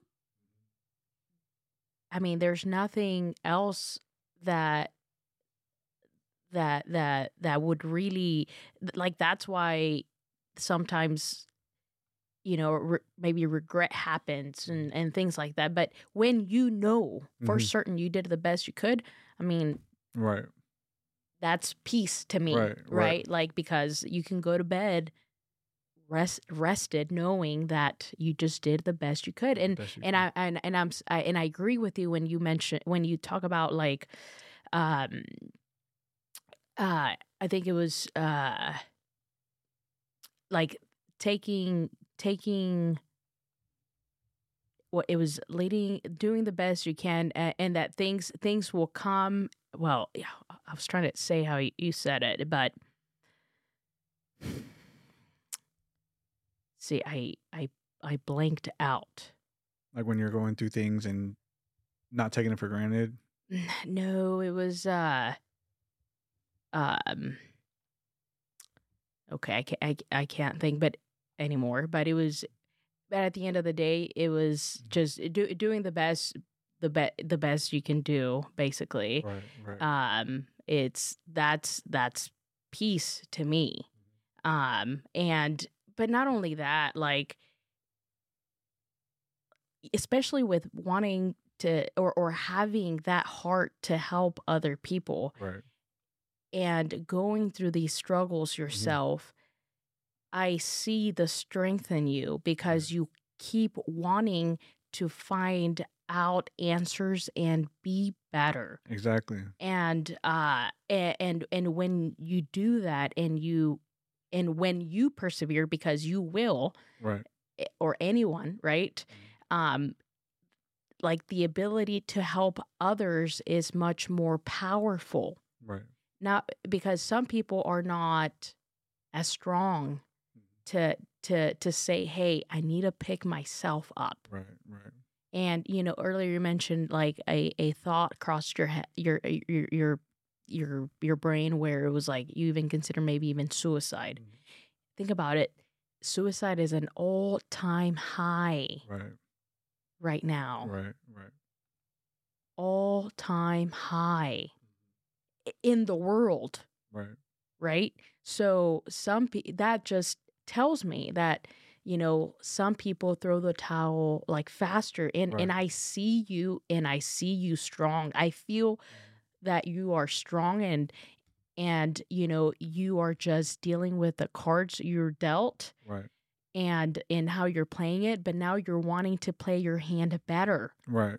You're paying more attention to your hand versus you know just being there and taking what you have. You're you're you're trying to play your hand more strategically Right. and you're learning the the game essentially Mhm. right of of Right. like navigating and figuring out yourself Right.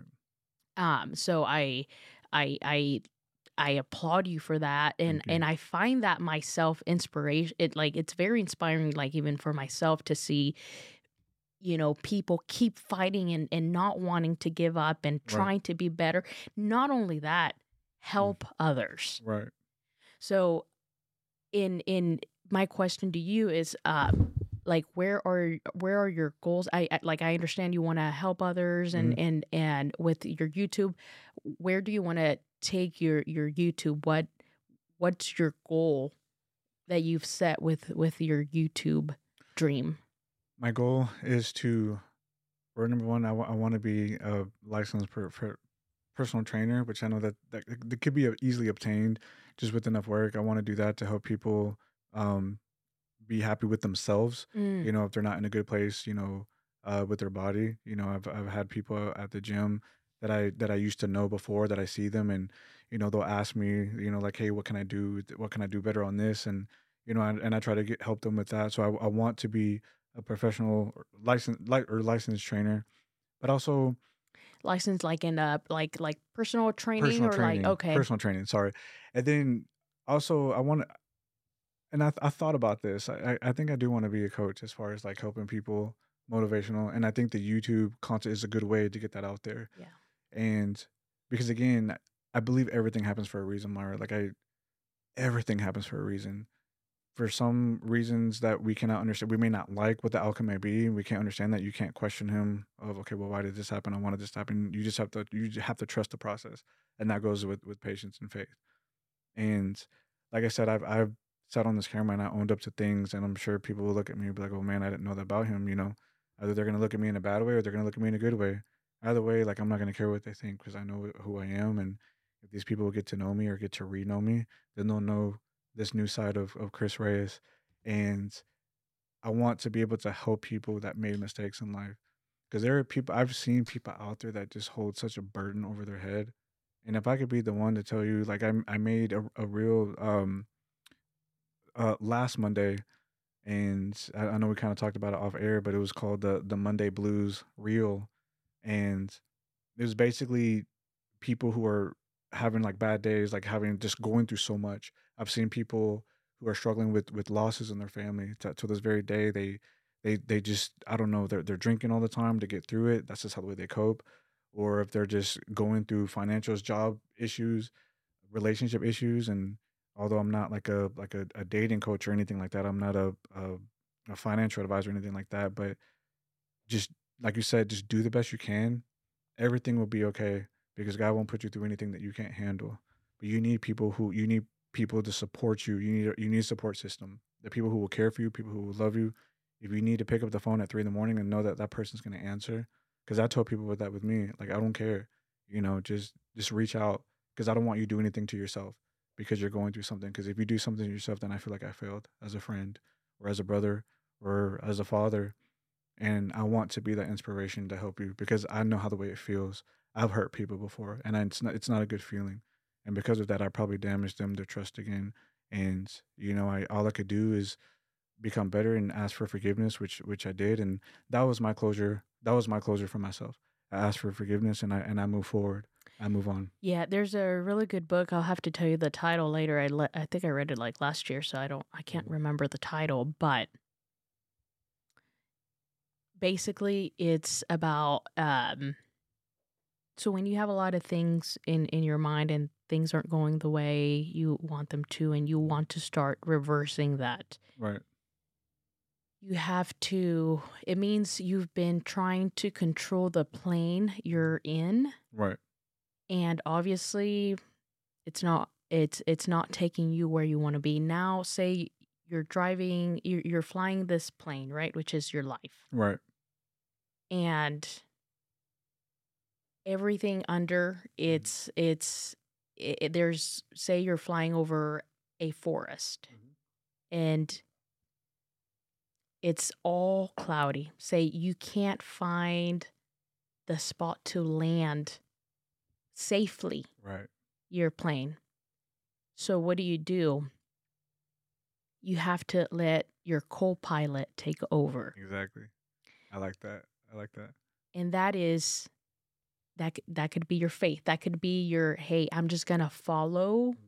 I'm going to stop trying to take control and I'm going to just kind of follow what I feel is right. I'm going to hand it over to my co-pilot, which is it could be your faith, Right. right? Exactly. So in a sense, you're you're gonna say, okay, I'm just gonna trust the process. I'm Right. gonna hand over the wheel to my my co my co-pilot so that it lands it as safely as it can. Once once you start feeling like, okay, I've landed. I'm I'm at a base here. I have all these things I need to fix Right. but but uh, okay at least i'm in a position that from here on i can start taking action Right. so then you start you go to the you're gonna it's it's a forest right Mhm. and you're gonna look for the biggest darkest tree Right. Right. which is your biggest pro- like whatever's heaviest on your shoulders Right. that's the first thing you're going to see right so you you look at it in the eye straight forward that means taking ownership Right. like you you start you don't shy away or maybe for other people that indulge in drugs or alcohol or whatever you know it's it's leave all that alone you're going to look at the big tree exactly. right so then you see it and then you you bait you you start you get a basket and you start picking up the trees that are closest to you the Right. sorry the the the apples Right. that are closest to you Mhm. meaning those you have a big problem now you you break down the the details the the, the of of those of those what of the the tree the the Right. apples that fell from that dark tree Right. Right. and, and I you because earlier you you you just mentioned you know you've apologized. Mhm. That means you know maybe this apple means I need to come and apologize to this person. Right. Okay, and so you start picking some of those up, Uh huh. and um, so they're no longer laying and scattered. You've picked them up. You've taken ownership. You've addressed those. It doesn't mean those apples, you know, whatever. You've just addressed those. You need to address those to move forward if those things are weighing on you, right? Right. So, and then what happens? You take that and you plant a new tree Right. that you want to water. You take those apples that are no longer good or that you've affected, that they've fallen already, Right. You plant a new tree. And so then what do you do? You start watering the new tree, Mhm. the tree you want to grow, the tree that's been grown and dark and ugly and, and, and you know it's it's dark you let that alone you no longer feed it because if you feed it that big ugly tree is going to keep growing Right. so you plant a, a green tree, a tree that you want to grow, and you Right. start watering that tree. Right. What's going to happen is this tree is going to start growing and this tree is going to start shrinking because you're no longer feeding it, Right. Right. right? You're 100. percent And then you start you start watering that if you want to ta- if you're once you're ready to tackle on another issue, then okay, you start picking up those trees or sorry, those apples. Right. And you take those apples and then you plant another tree. Right. the tree you want to water and then you stop watering that one and you start watering this one Exactly. That one is going to die in itself because you've stopped watering it you've Right. no longer you're no longer attending to it Right. Right. now you now your mind now you're busy watering these other trees Mhm. but these ones grew grew without even you knowing you planted those Right. and you were watering those but Right. now that you know now that you've landed your your plane now that you've landed over your, the forest Mhm. that you've created Right. now that it's safe and you've you're seeing it closely and and um and you're seeing it with awareness Right. now you're able to to handle it and that's when you're like okay you're i'm i'm in a better position now i'm in a better mindset i'm i'm not where i want to be but at least i i see the problem Right. now i'm i'm, I'm gonna do what i need to do to plant start planting my other tree Yeah. You know, it's funny because when I, I love your analogy of that, and at one point, Myra, I was telling myself, you know, I, I don't, I don't know. I kept on blaming myself, and I was like, I, I don't know why God continues to give me the hardest road. I don't know why, you know. I would be questioning why me, why me, but then I started saying, this is how He wanted it to be. This is how the way it was meant for me. For for me to go through what I went through and to acknowledge in front of the whole world of the hurtful things that I've done and how I've came to become the best version of myself and to acknowledge that and to take accountability and to focus and to it, it uh, change in routines is scary because Mhm. journaling is something I never did before. I never did that. If you ask old friends before, that's not Chris's thing, you know. Journaling, um, even just I, even listening to classical music is something I never did, but I find it very therapeutic, very soothing, and just with different things, just looking up to YouTube videos of inspiration, podcast, manifestation, but you have to you can never question God's will. Every day we are a work in progress, and that's something that I want people to know. You're not going to be perfect. You're not going to be perfect. So don't try to be perfect for anyone. Don't let people gaslight you or make you feel like you have to be perfect. Don't let people bring you down. Don't let them remind you of the old version of yourself. You know who you are. And I love the whole co-pilot analogy that you gave. You know, that's that's amazing. And I truly do believe in that. Everything happens for a reason and everything's gonna be okay. And A hundred percent. And like, think about it. Like, like for anyone, you know, you graduate high school. It's kind of like the the the starting point when you really s- start. Really, you start feeling like, okay, now I'm an adult. Okay, right? Like whatever that that means to you, to to you as a person, anyone, right?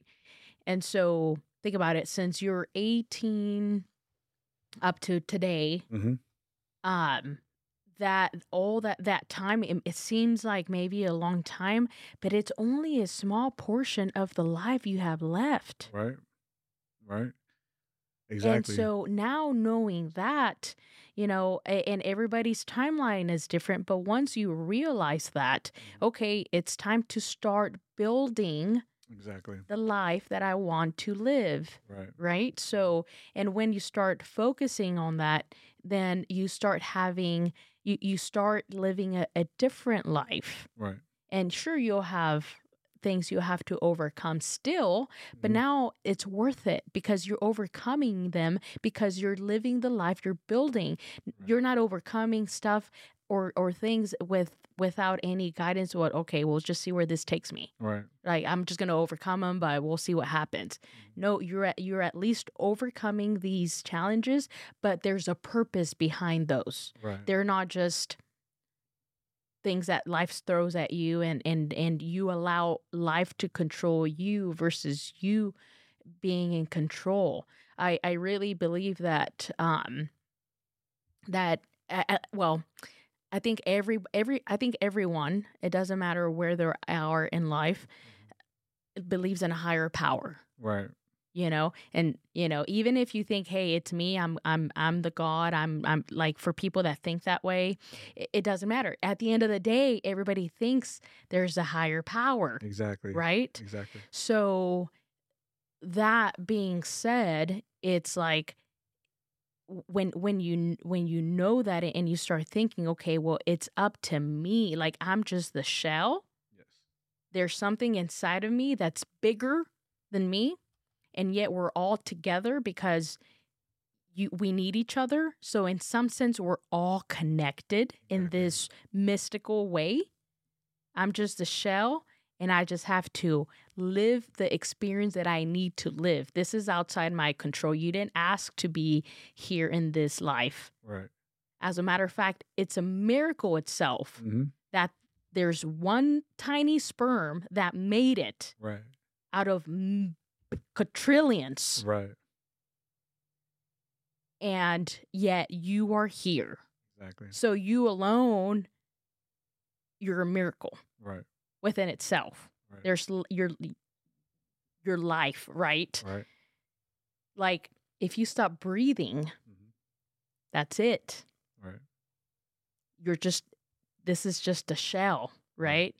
So then it's like, what are you gonna do? So when when you th- talk about like prayer, you know, I feel like that in in what however people do it some people meditate uh, some people pray some, but it doesn't matter right? Right. you at the end of the day it doesn't matter what you call it Right. at the end of the day you're connecting with something bigger than you Right. And you know it's crazy. Uh, sometimes when we get overwhelmed in the moment, it could be, and and, and it's okay to feel that way. When I tell people when they're going through things, it's okay to process. It's okay to kind of take time for yourself to kind of gather your feelings. It's okay to feel sad. It's okay to i think it's part of the it's part, process it's part of the process, and it's okay. Take time off. Do what you need to do to heal. But it's what I like to call it. It's it's, it's rehab time. It's it's time to get back on it because you can't keep feeling sorry for yourself. And when we get that way, when we when we pull ourselves back, it could definitely cause it, it could definitely cause damage. But you you are your own self. You are your only self. I said this in my video. Love yourself because it's you're the only one who's going to be spending the rest of your life with you, your own self. And Yes. so it's it's very very true. And you will always live with yourself you always live with You yourself. you will always always. live with yourself Exactly. And I think I think uh, it's everything everything's going to be okay, especially for those who are dealing with trauma in their life, dealing with with negativity and I will I will help be their voice. And I know a year ago it, it it didn't seem like that, but hey, you know what? I went through something and I'm again, I'm not glad that it happened, but I'm glad that I went through it because you mentioned we're a miracle and before we were born god already knows how your life is going to pan out. You think so? Yeah your your story's already written and god's not going to put you through anything that you can't handle but you need to figure out how you're going to overcome that. It's adversity it's part of our life it's inevitable. You have to if you make mistakes yes you have to pay, suffer the consequences that's part of the process. It's what do you do with those consequences? Do you use that to fuel you? Do you use that to piss you off to make you better? Because that's what i do when i'm in the gym or anything i use my the things i've done wrong as I, I man i hate myself for that i want to get better and some people use it as fuel you know or you're going to use that to feel bad for yourself and you know just mope or some people use that and don't even the consequence you don't learn anything from it and then they completely make those mistakes Right, right. So- and, and that's where I think like that's where the value is as putting yourself out there and helping people see these things. Right. Um and and when people feel a certain way and they start researching and YouTube and then maybe they they they come across some of your content right and then they start listening to your story and then they find they can relate right and then you provide constructive feedback or options on how to what you went through and how you got through it Mhm. and then you start helping people change their own lives it sounds like that's kind of like the route you want to go. Right. Um just think about that right. right? Like like it it just and then you you build on that and Exactly. and then you'll continue then you'll f- figure out a way to to continue overcoming new new adversities new challenges. Exactly. And then it'll it'll continue right, Right. so it's um um i i think it's beautiful what you're doing exactly. um, and and even your your motivation and and just your thrive of of you know I sure I mean, I was in this moment I was in this in in this dark moment at the time. Mhm. this is what I learned. Right. And this is not only that this is how I got out of it which that it's that's the hard part right? How do you get out of it? Right. Exactly. And I I I commend you for that. I seriously. appreciate it. Thank you. When one chapter closes another one opens and you know it's your your choice how the way you write that chapter. And like i said your your past mistakes don't do not define you. And it's very important but i think everything forgive yourself. Everything will pave the way. I would have never thought that by me doing that motivational video that i did that was my first one that I did. By the way, I was nervous about it. I didn't know if I was, uh, you know, I, I was like, okay, am I, you know, doing this even right? Am I even reaching out to people? So to have the person that I showed you who commented on it, uh, just even you reaching out to me, like, obviously it's reaching out to people. So my word is actually getting out, and I, you know, it, it's it's amazing. It at least tells me that I'm doing something right. If I can at least touch one person, it lets me know that I'm doing something right. And for me, that's enough to keep on going harder and stronger. hmm You know, but use your mistakes as as fuel to make you stronger. Yeah, and I love and I love the the the fact that you are just becoming this role model to your daughters, Absolutely. right? Because at the end of the day, when they start facing bigger challenges in life, who are they going to have? Right. They're who they're going to go to. Right. They're going to go to their father, Right. right? At least you're going to be one of them, if not the person Mhm. they go to, right? So and and what if if if he like for example, I'll I'll give the another analogy like the when you're when you're traveling somewhere through through an air through through fly when you're flying somewhere Right. They say well, part of the instructions is if when if you have to put your mask on Right. don't put it to your child Right. put it to yourself first before you help the person next to you Right. because if you try helping the person next to you before you help yourself you may not make it Right. on time and then you didn't nobody helped anyone Right. right, so you have to help yourself first before you can help others Exactly. Exactly.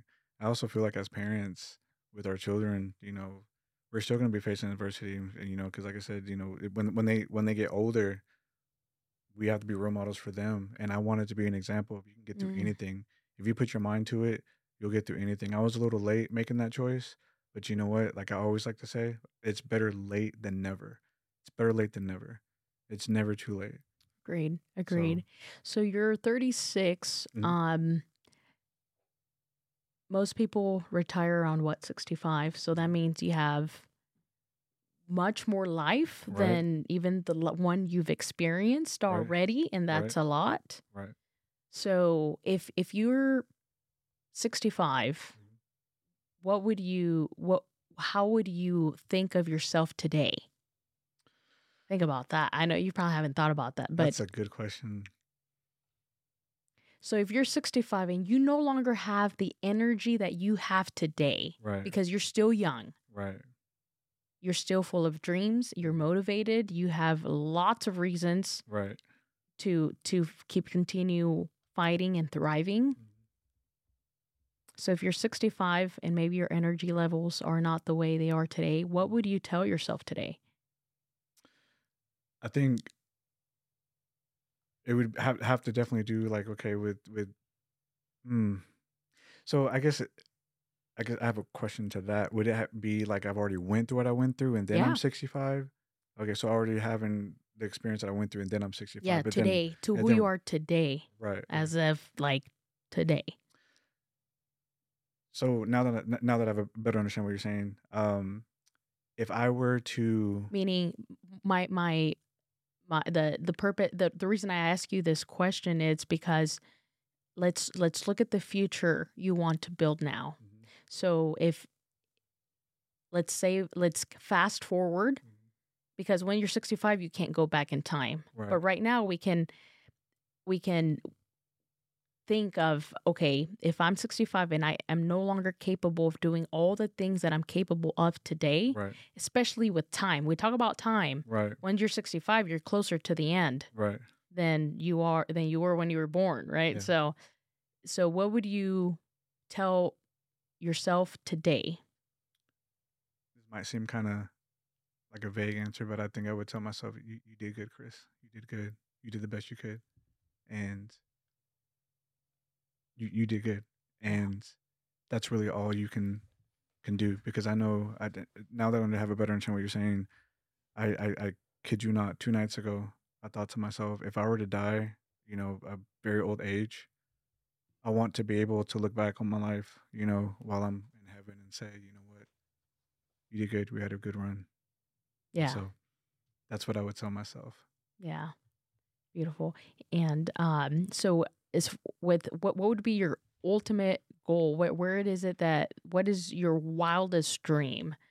Um, moving forward with the with the dreams you have now with like, you know, building your your channel and helping others. Yeah, I I want a family. I want a family again. I want that, and I want to give. I, I want to be able to support my family. I, I want to make money. I want to. I want. I want to be rich. I want that. I'm sitting here and I want to level up and do things, and and I want to have money, and I want to help people. I want to inspire you. I can't even tell you how many times I see people under a bridge. If I have like a single dollar, in my, I will give it to them. I try my best, you know, to give the best way that I can. hmm And my goal is to, to have a family. I want to travel. I want to travel around. I, I want to go to Rome, to Italy. That's my my my go to. Um, and I just want to. I want to. I want to be a beacon for others. For, you know, for to be ins- to inspire other people. Yeah. And just with even by you reaching out, it it really meant a lot. Like I like I said, the whole post that I made about it, the whole collage that I did, that's how excited I was because it really meant let me know that I'm doing something right. Because I there were times Myra where I doubted myself. There are times that I wondered, am I am I doing the right thing? But sometimes all it takes is one person, you know. But you you doubt yourself because other people put you down, and so therefore they make you think that you're doing something wrong. But it's one of those you can't give up on yourself when others give up on you. Right. So, and that's one message that I would be more than happy to tell in the camera. Like, don't give up on yourself when others give up on you because it will happen. It will happen. And you just got to stay the course. Love yourself. Surround yourself with people who will love you and will trust you. So, I love so it. I love it. thank you.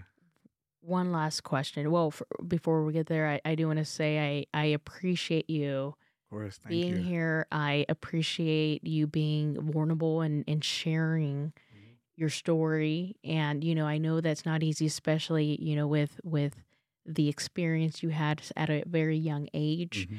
and still coming through, keep fighting and and being able to say that and and wanting to be better and, and wanting to get past that not only that and wanting to help others as well um i am inspired by that i Yeah. because i know it's not easy Right. um and that's i know it's not easy and that's me not even knowing or experiencing what you've been through so i know that alone has to be much harder so i i really applaud you and i i am so looking forward for all the content that you put out you. i'm looking forward for the success that's coming to you Thank you. um, and I look forward to to watching you be the role model and and being that coach and being the man Thank that you. you want to be, that you it. that you're becoming, and that you want to become. Mhm. And I'm sure that you know um, all these experiences will definitely help you have that better relationship with your future wife Right. um Thank and you. and just live that much more of a better life because now it's going to be now now then it's it's you'll know better basically Right. you know you you'll you'll be able to be more aware Of of even every action every Right. word every everything um and i have no doubt that you have a great heart i feel it i Thank feel you. that that you truly do care and you Thank you. truly do want to be a better version of yourself um and, and i feel it and i know it Thank you. Thank you so much. for letting me and so, um, one last thing, um, one last question I, I'd like to ask you that I ask every guest, and that is what is your personal definition of happiness? What does happiness mean to you? definitely uh different answers different answers to that one would have to be peace Mm, peace establish peace with yourself with those that you love uh that definitely peace is that could define happiness as far as as far as like growth. And also for me i love seeing and this might also be like a vague answer I, I love seeing people happy. If i can scroll through facebook and i see someone who got engaged or someone who got promoted that stuff's happy to me because it it elevates me like it touches me in a way that i want to become better. Because although I may feel right now that like well, my life may not go as how the way I wanted it to be, I know that I'm either going to have that as well or even something better based on what God wants it to be. So peace and happiness would definitely be my my definitely answer for that. I love that. Absolutely. All right, everyone. Well, Absolutely. make sure to follow Chris. How can they find you again? Uh, Reyes underscore get fit 87. So just mixing up my concept with training and, you know, self motivation and everything. So absolutely. And thank you for having me. And again, congratulations on everything. I'm very proud of you. And you are definitely someone that I look up to. And you are, you are, you are going the way. And I can't wait to see everything that you got coming to you. Thank you. We'll have to do it again. Of course. Absolutely. I'll be here. Yes. All right. All right, everyone. Make sure you subscribe and you follow and stay tuned. Absolutely.